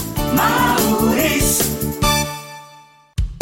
Coraggio e innovazione. Questi gli ingredienti alla base del successo della Quadrifoglio Immobiliare. Una realtà unica per know-how e varietà di proposte che assiste e accompagna il cliente in tutte le fasi della compravendita fino al rogito notarile. Un network di agenzie che copre Roma, Ostia e Viterbo, dove ad accogliervi ci saranno i nostri collaboratori cresciuti e formati dal mondo Quadrifoglio. Quadrifoglio Immobiliare, da 30 anni con voi. Una soluzione per tutti, la soluzione fortunata. Ehi, hai sentito che da Arte Arredamenti sono iniziati i saldi? Sì, e gli sconti arrivano fino al 60%! Tante cucine, camere da letto, divani, armadi e tanto altro questo mese sono scontati del 60% e in pronta consegna. Trasporto e montaggio sono gratuiti, non li paghi! Vieni nei 5 grandi punti vendita Arte di Roma e approfitta dei grandi saldi di questo mese. Cerca il punto vendita più vicino su arte.it. Arte con l'H davanti. Sabato 17 e domenica 18, Open Weekend da Valentino concessionaria Volkswagen. Vieni a scoprire la gamma Edition Plus. Polo, Taigo, T-Cross, T-Roc, nuova Tiguan e tutte le elettriche con una ricchissima dotazione inclusa, con vantaggi fino a 8.800 euro. E su 1.000 auto usato certificato, incentivi fino a 2.000 euro e supervalutazione permuta. Valentino concessionaria Volkswagen, 17 e 18, Open Weekend, in via Tiburtina 1097, via Prenestina 911, via Tuscolana 1233, via Paesiello e Largo Lanciani. ValentinoAutomobili.it. In un momento in cui i mercati sono in forte tempesta, scegli il sereno. Da sempre l'oro è la forma di investimento più sicura. Universo Oro ti offre la migliore quotazione sul mercato per l'acquisto di oro da investimento. Investire in oro vuol dire liquidità immediata, riacquisto garantito e un valore finanziario certo nel tempo. Universo Oro, numero verde 813 4030, universo-oro.it, sede a Roma, Viale Eritrea 88. Come vanno le cose in azienda? È tutto un caos. Poco lavoro? No, al contrario, tanto lavoro, ma poco personale specializzato, anzi zero. Noi abbiamo risolto affidandoci a Valori SPA. Selezionano i candidati più qualificati, ottimizzando tempi e risorse. Se sei un candidato in cerca di occupazione o un'azienda in cerca di professionisti, scegli Valori SPA, agenzia per il lavoro e la consulenza. 06 62 27 90 54 o valorispa.it. Radio Viaggi, per vacanza o per lavoro, in Italia, in Europa, nel mondo. Pacchetti con soluzioni speciali per famiglia, weekend, tour, volo più hotel, viaggi di nozze. Qualunque sia la tua destinazione, Radio Viaggi la realizza su misura per te. Sede a Roma, via Appia Nuova 308C, www.radioradioviaggi.it, telefono 06 70 30 48 63, Radio Viaggi, pronti per partire. Salve, sono Roberto Zaccagnini e vi aspetto nei negozi Phone Marketing con i migliori smartphone, iPhone, tablet e notebook nuovi e rigenerati ai prezzi più bassi d'Italia. Possibilità di permuta, pagamento immediato del vostro usato, rate fino a 12 mesi. Da Phone Marketing, accessori e cover personalizzate. Siamo in tutta Roma, a Velletri e a Monteporzio Catone. Fonmarketing.it per acquistare e scoprire tutti i prodotti in promozione. Per info 377 289 4183.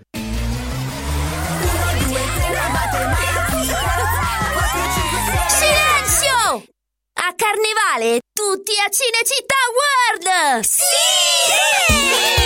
Da quest'anno il Carnevale si festeggia a Cinecittà World. Parata dei carri, spettacoli, sfilate e premiazione delle migliori maschere. Scatenati nella più grande battaglia di coriandoli di Roma e scopri la novità 2024, Hotel Transilvania. Ingresso a 10 euro e torni gratis quando vuoi entro marzo. Info e biglietti su cinecittàworld.it. Segui Un Giorno Speciale sull'app di Radio. Siamo qui, le 13.37 minuti, uno spettacolo in vista, manca qualche giorno, dal 15 al 25 febbraio al Teatro 7 Off. Avio Focolari presenta La Terrazza, scritto, diretto e interpretato da Avio Focolari, che è con noi. Avio, buongiorno. Ma buongiorno a Ciao, te, Avio. Carissimo Francesco. Ben rivisto. Eccoci. Questo è il sottofondo, cos'è? La colonna sonora? Sì, questo è il linguaggio praticamente particolare di questo finale di spettacolo. Allora, finale di spettacolo, noi dobbiamo iniziare però all'approccio alla terrazza. La terrazza è un vero e proprio ambiente di incontro, no? Sì, il finale lo lasciamo proprio da parte perdere, perché non se ne può parlare. No, però insomma la terrazza è un condominio dove ci sono questa terrazza. Esatto, dove ci sono questi condomini, sono esattamente... 4, 3 donne e un enigmista che sarebbe lui. Eccolo, Angelo De Romano. Angelo De Romano, ciao Angelo, buongiorno. benvenuto.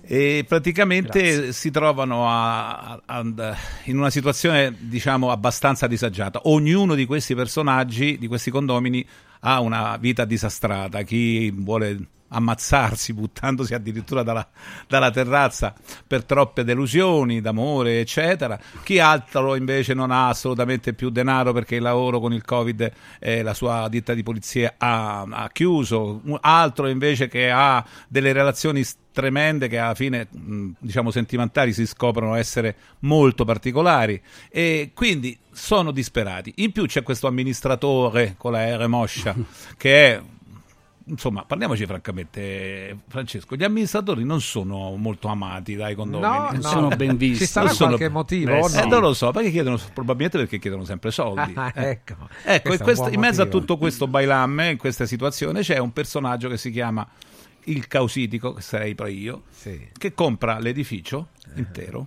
Chissà per quale motivo poi. E poi gli offre contratti di grande interesse, di grande risparmio, quasi il 60-70% di risparmio, spalmabile poi il contratto d'affitto in piccolissime rate mensili, e i condomini non possono far altro che firmarlo, perché effettivamente poi dopo chi sarà questo personaggio? Quindi non è che paghi per mandarli via, al contrario, no, per tenerli. Io in pratica dico a loro: è meglio pagare un po' alla volta che non pagare affatto. Proprio questo, perché vede questi personaggi notevoli difficoltà, ecco, e li aiuto. Lui vicino a me si chiama Angelo De Romano, fa un personaggio che è l'enigmista, uno che in pratica, vuoi spiegare che cosa fa? Sì, di che l'enigmista tratta? Come dice la parola stessa, è una persona di grande intelletto che riesce a risolvere degli enigmi, e poi insomma nel corso della storia non possiamo svelare altro, io quindi... sai che cosa gli dico io? Dove vai, Onofrio? Perché io parlo torinese qua. Dove vai, Onofrio? Chi è? Sono molto lieto di fare la sua conoscenza. Io mi chiamo Lucio Ferri, lo so, non dimentico mai un nome e una parola. È il mio hobby preferito, ma è anche il mio lavoro. Ma che meraviglia! Quale acume! Onofrio De Sanctis, con la C ovviamente, anche se l'etimologia del suo nome è ben lontana dalle mie idee. In che senso mi perdono? Lasci stare, è complicato. Eccoli là. Tieni presente che Angelo. Si ride tanto qua, eh? Ma lo immagino bene, perché insomma la cifra tua la conosco, la profondità e la leggerezza poi di un dialogo, di figure, un momento di alta riflessione, diciamo. Ah, sì, beh, molto, il finale è praticamente molto molto forte e va assolutamente forte, visto. Sì. Sì. No, qua Angelo diceva ci deve essere un motivo perché acquisti l'intero palazzo, no? Sì, l'intero palazzo è acquistato perché evidentemente trova un affare molto grande. C'è da fare un affare, ecco. Adesso chi sia, cosa rappresenti il personaggio in questione, cioè il Causitico, è meglio non dirlo. Si deve scoprire vedendo lo spettacolo. Sarà un finale a grande sorpresa. Allora, questo succede, lo ripeto, dal 15... al 25 febbraio. Sì, io ci tengo a ricordare i miei compagni di viaggio, sì, certo, che sono Francesca Di Iorio, che fa la cartomante, c'è Giulio Anese, che è l'amministratore, il poco amato Angelo De Romano, che è qui vicino a me, che è l'enigmista sì. C'è Stefania Polentini, che fa la insegnante di danza, c'è Cristina Carli invece, che ha un nome particolare, si chiama Venera, c'è Armando Giacomozzi, che è un tuttofare, e poi c'è Lorena Leoni, che è un'altra tuttofare. E chiaramente ci sono io, che faccio il Causitico, ecco. Il Causitico cos'è esattamente? Il Causitico, io spiego, è un uomo di grande intelletto, fattezze variabili, che offre contratti di interesse globale che portino, accettandoli, al raggiungimento dello scopo finale.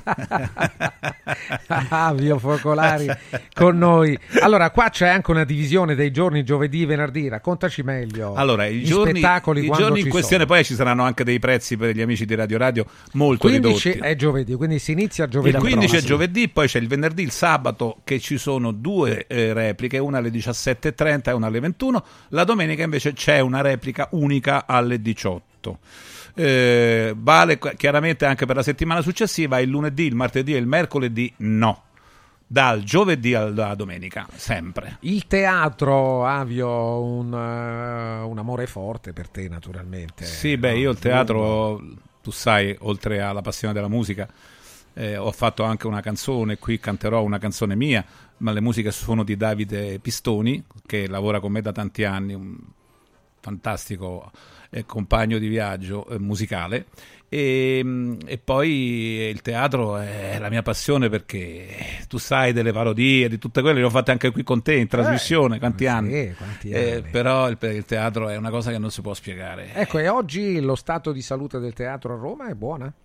No, come sempre, assolutamente, meglio, peggio. Ma sì, probabilmente per colpa di qualcuno, per colpa di altri, forse per mancanza di interesse, forse perché ormai internet è diventato il fulcro della vita di ognuno, non saprei cosa dire. Però qua si tratta di, non è un altro mondo questo, non è un'alternativa di internet. Sì, lo so, però sai, ormai noi basta che ci riprenda un telefonino e poi la puoi vedere. Sì, questo sì.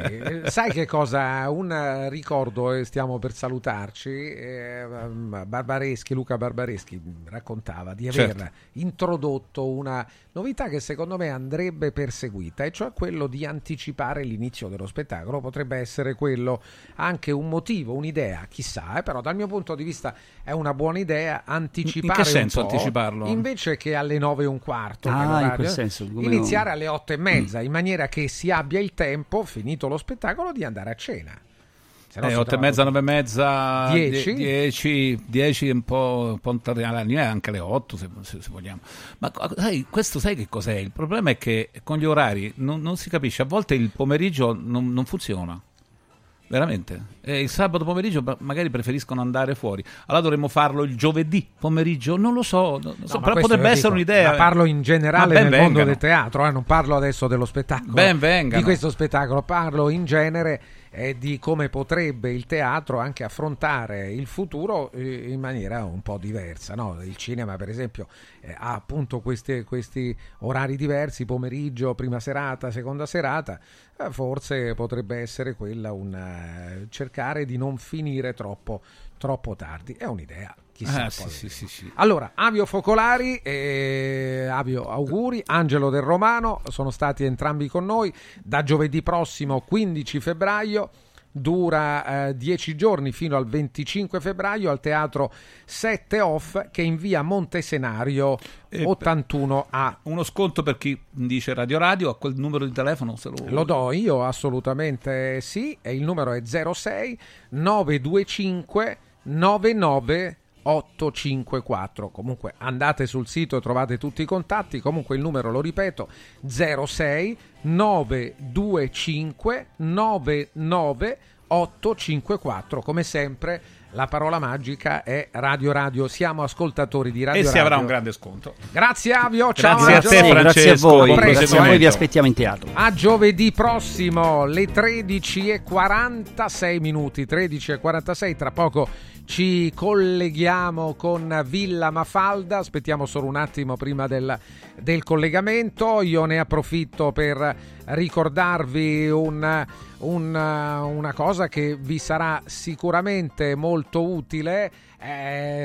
Ci ho pensato anch'io a assicurarmi un bel quantitativo di olio extravergine di oliva Sabina DOP, un'eccellenza agroalimentare del Lazio, garantito e certificato dal consorzio Sabina DOP. Si può acquistare sul sito radioradioshop.it o inviando un messaggio SMS o WhatsApp al 348 59 50 222 348 59 50 222 per averlo direttamente a casa. Ecco la promozione: confezione da 6 bottiglie da 750 ml a €69, una confezione da 2 lattine da 3 litri cada una €75, confezione da 5 lattine da 3 litri cada una a €189. Olio nuovo extravergine di oliva Sabina DOP, l'oro della Sabina.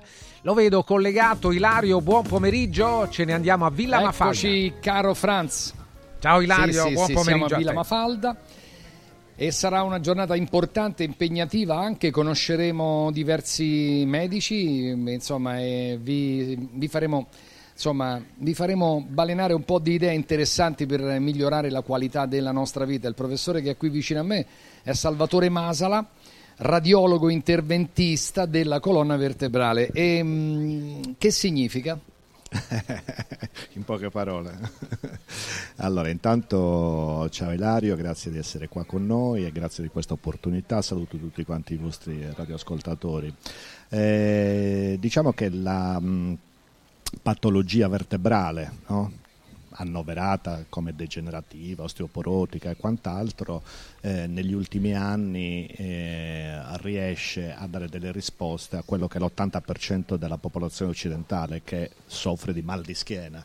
Quindi il mal di schiena può essere dovuto a una semplice protrusione erniaria, piuttosto che a una frattura vertebrale, piuttosto ad altre patologie, e sulla base di quelle che sono le tecniche di diagnostica per immagini, quindi dalla radiografia alla risonanza magnetica, abbiamo la possibilità di focalizzare con una clinica positiva quello che è il problema e poi di intervenire con delle piccole, diciamo, i piccoli aghetti. Quindi la cosa importante è che non incidiamo mai la cute, quindi non, il paziente non ha punti di sutura, ma la miniaturizzazione appunto di questi piccoli device ha fatto sì che si possano curare tante patologie e che così si possa restituire immediatamente una qualità di vita importante al paziente. Cioè, stiamo parlando delle cosiddette ernie. Stiamo parlando di tante cose, stiamo parlando sia delle ernie discali che dopo aver fatto quello che è il normale protocollo di tipo farmacologico, fisioterapico, magari ahimè danno ancora delle problematiche, e quindi possiamo dalla semplice infiltrazione o altre diciamo tecnologie permetterci di restituire immediatamente una vita normale al paziente, e poi aumentando anche, diciamo, l'aspettativa di vita, l'attività agonistica o amatoriale dal punto di vista sportivo. Queste problematiche sono sempre più importanti. Poi ce ne possono essere anche tante altre, come le fratture vertebrali o altre degenerative con le stenosi, anche queste possiamo trovare facile soluzione con la radiologia interventistica. Quindi senza il cosiddetto intervento chirurgico. Assolutamente.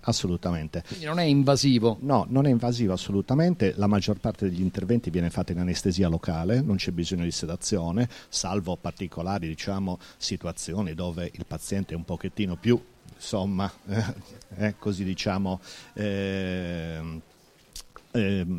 impaurito, e allora comunque l'anestesista è sempre là pronto a fare qualcosa. Voi pensate, soltanto per darvi un dato sulle fratture vertebrali, che ogni 45 secondi al mondo c'è una frattura vertebrale. Noi stiamo parlando da 5 minuti già. Pensate un pochettino quanto possa essere invalidante dal punto di vista di quella che è la socialità, specialmente in persone anziane, che sono delle persone che sono ancora attive, che vanno a prendere il nipotino a scuola, piuttosto che fanno attività sportiva. Cioè, bloccarle in questo modo è, diciamo, una cattiveria, no? Quindi con un piccolo intervento in day hospital, entro la mattina, senza incisioni, senza niente, mettiamo quello che volgarmente, diciamo, è un piccolo quantitativo di cemento all'interno del corpo vertebrale, dopo 4 ore si mettono in piedi e, salvo fisioterapia, riprendono una buona quotidianità. Questo è quello che si fa adesso nella, diciamo, radiologia interventistica moderna, dove si fa un intervento di tipo sartoriale, cioè ogni paziente merita di essere valutato e trattato in maniera proprio, si dice all'anglosassone, tailored medicine. Certo, è giusto. E in questo rientrano anche i casi di fratture da osteoporosi? Assolutamente sì, l'80% delle fratture vertebrali sono dovute a una fragilità ossea, che può verificarsi anche in alcune popolazioni più a rischio, anche con un semplice, diciamo, starnuto, un semplice movimento. Dipende appunto da quello che è, dal punto di vista densitometrico, il valore di osteoporosi. Naturalmente sono interventi con i quali non si cura l'osteoporosi, l'osteoporosi si cura con la farmacologia, però interviene su quelle che sono le complicanze dell'osteoporosi, che possono essere molto più invalidanti. Poi purtroppo abbiamo anche fratture che non sono soltanto dovute alla patologia osteoporotica, ma anche alla patologia oncologica, quindi secondarismi, metastasi, anche queste cose qua si possono essere trattate con tecniche combinate di radiofrequenza o crioablazione per cercare di bruciare o ghiacciare, diciamo, il tumore, e poi, diciamo, cercare di stabilizzarlo con il cemento. Sono cose un pochettino più complicate che vanno fatte con alta tecnologia che qua abbiamo a Villa Mafalda in mani esperte, dopo aver fatto una curva di apprendimento importante. Direi di sì. Sarà un pomeriggio molto importante. Io voglio ringraziare il professor Masala e la struttura di Villa Mafalda, perché si sono messi a disposizione il 29 di febbraio, mi pare ci sono solo 11 possibilità, 11 posti, per effettuare una risonanza magnetica della colonna vertebrale, visto che parliamo della colonna, più la visita a un prezzo di favore Radio Radio di €250, tutto compreso. E quindi chi vuole può prenotarsi anche da questo momento allo 06 86 09 41, che è il numero del CUP del centralino di Villa Mafalda, 06 86 0941. Poi comunque durante la trasmissione sportiva ricorderemo delle cose. Io stamattina ho fatto dei controlli, ho fatto le analisi e ho scoperto una cosa che è quasi rara, perché qui a Villa Mafalda hanno un macchinario che cerca le vene, quindi immaginate quelli che hanno paura, quelli ai quali non si trovano le vene, purtroppo i malati oncologici, i bambini o persone un po' più grandi, un po' obese, alle quali le vene non si trovano mai, e allora lì, sai, devono infila qua, infila là, e ti viene fuori tutta un braccio. Tentativi su tentativi, hanno questo macchinario che guida l'ago e quindi ti va senza problemi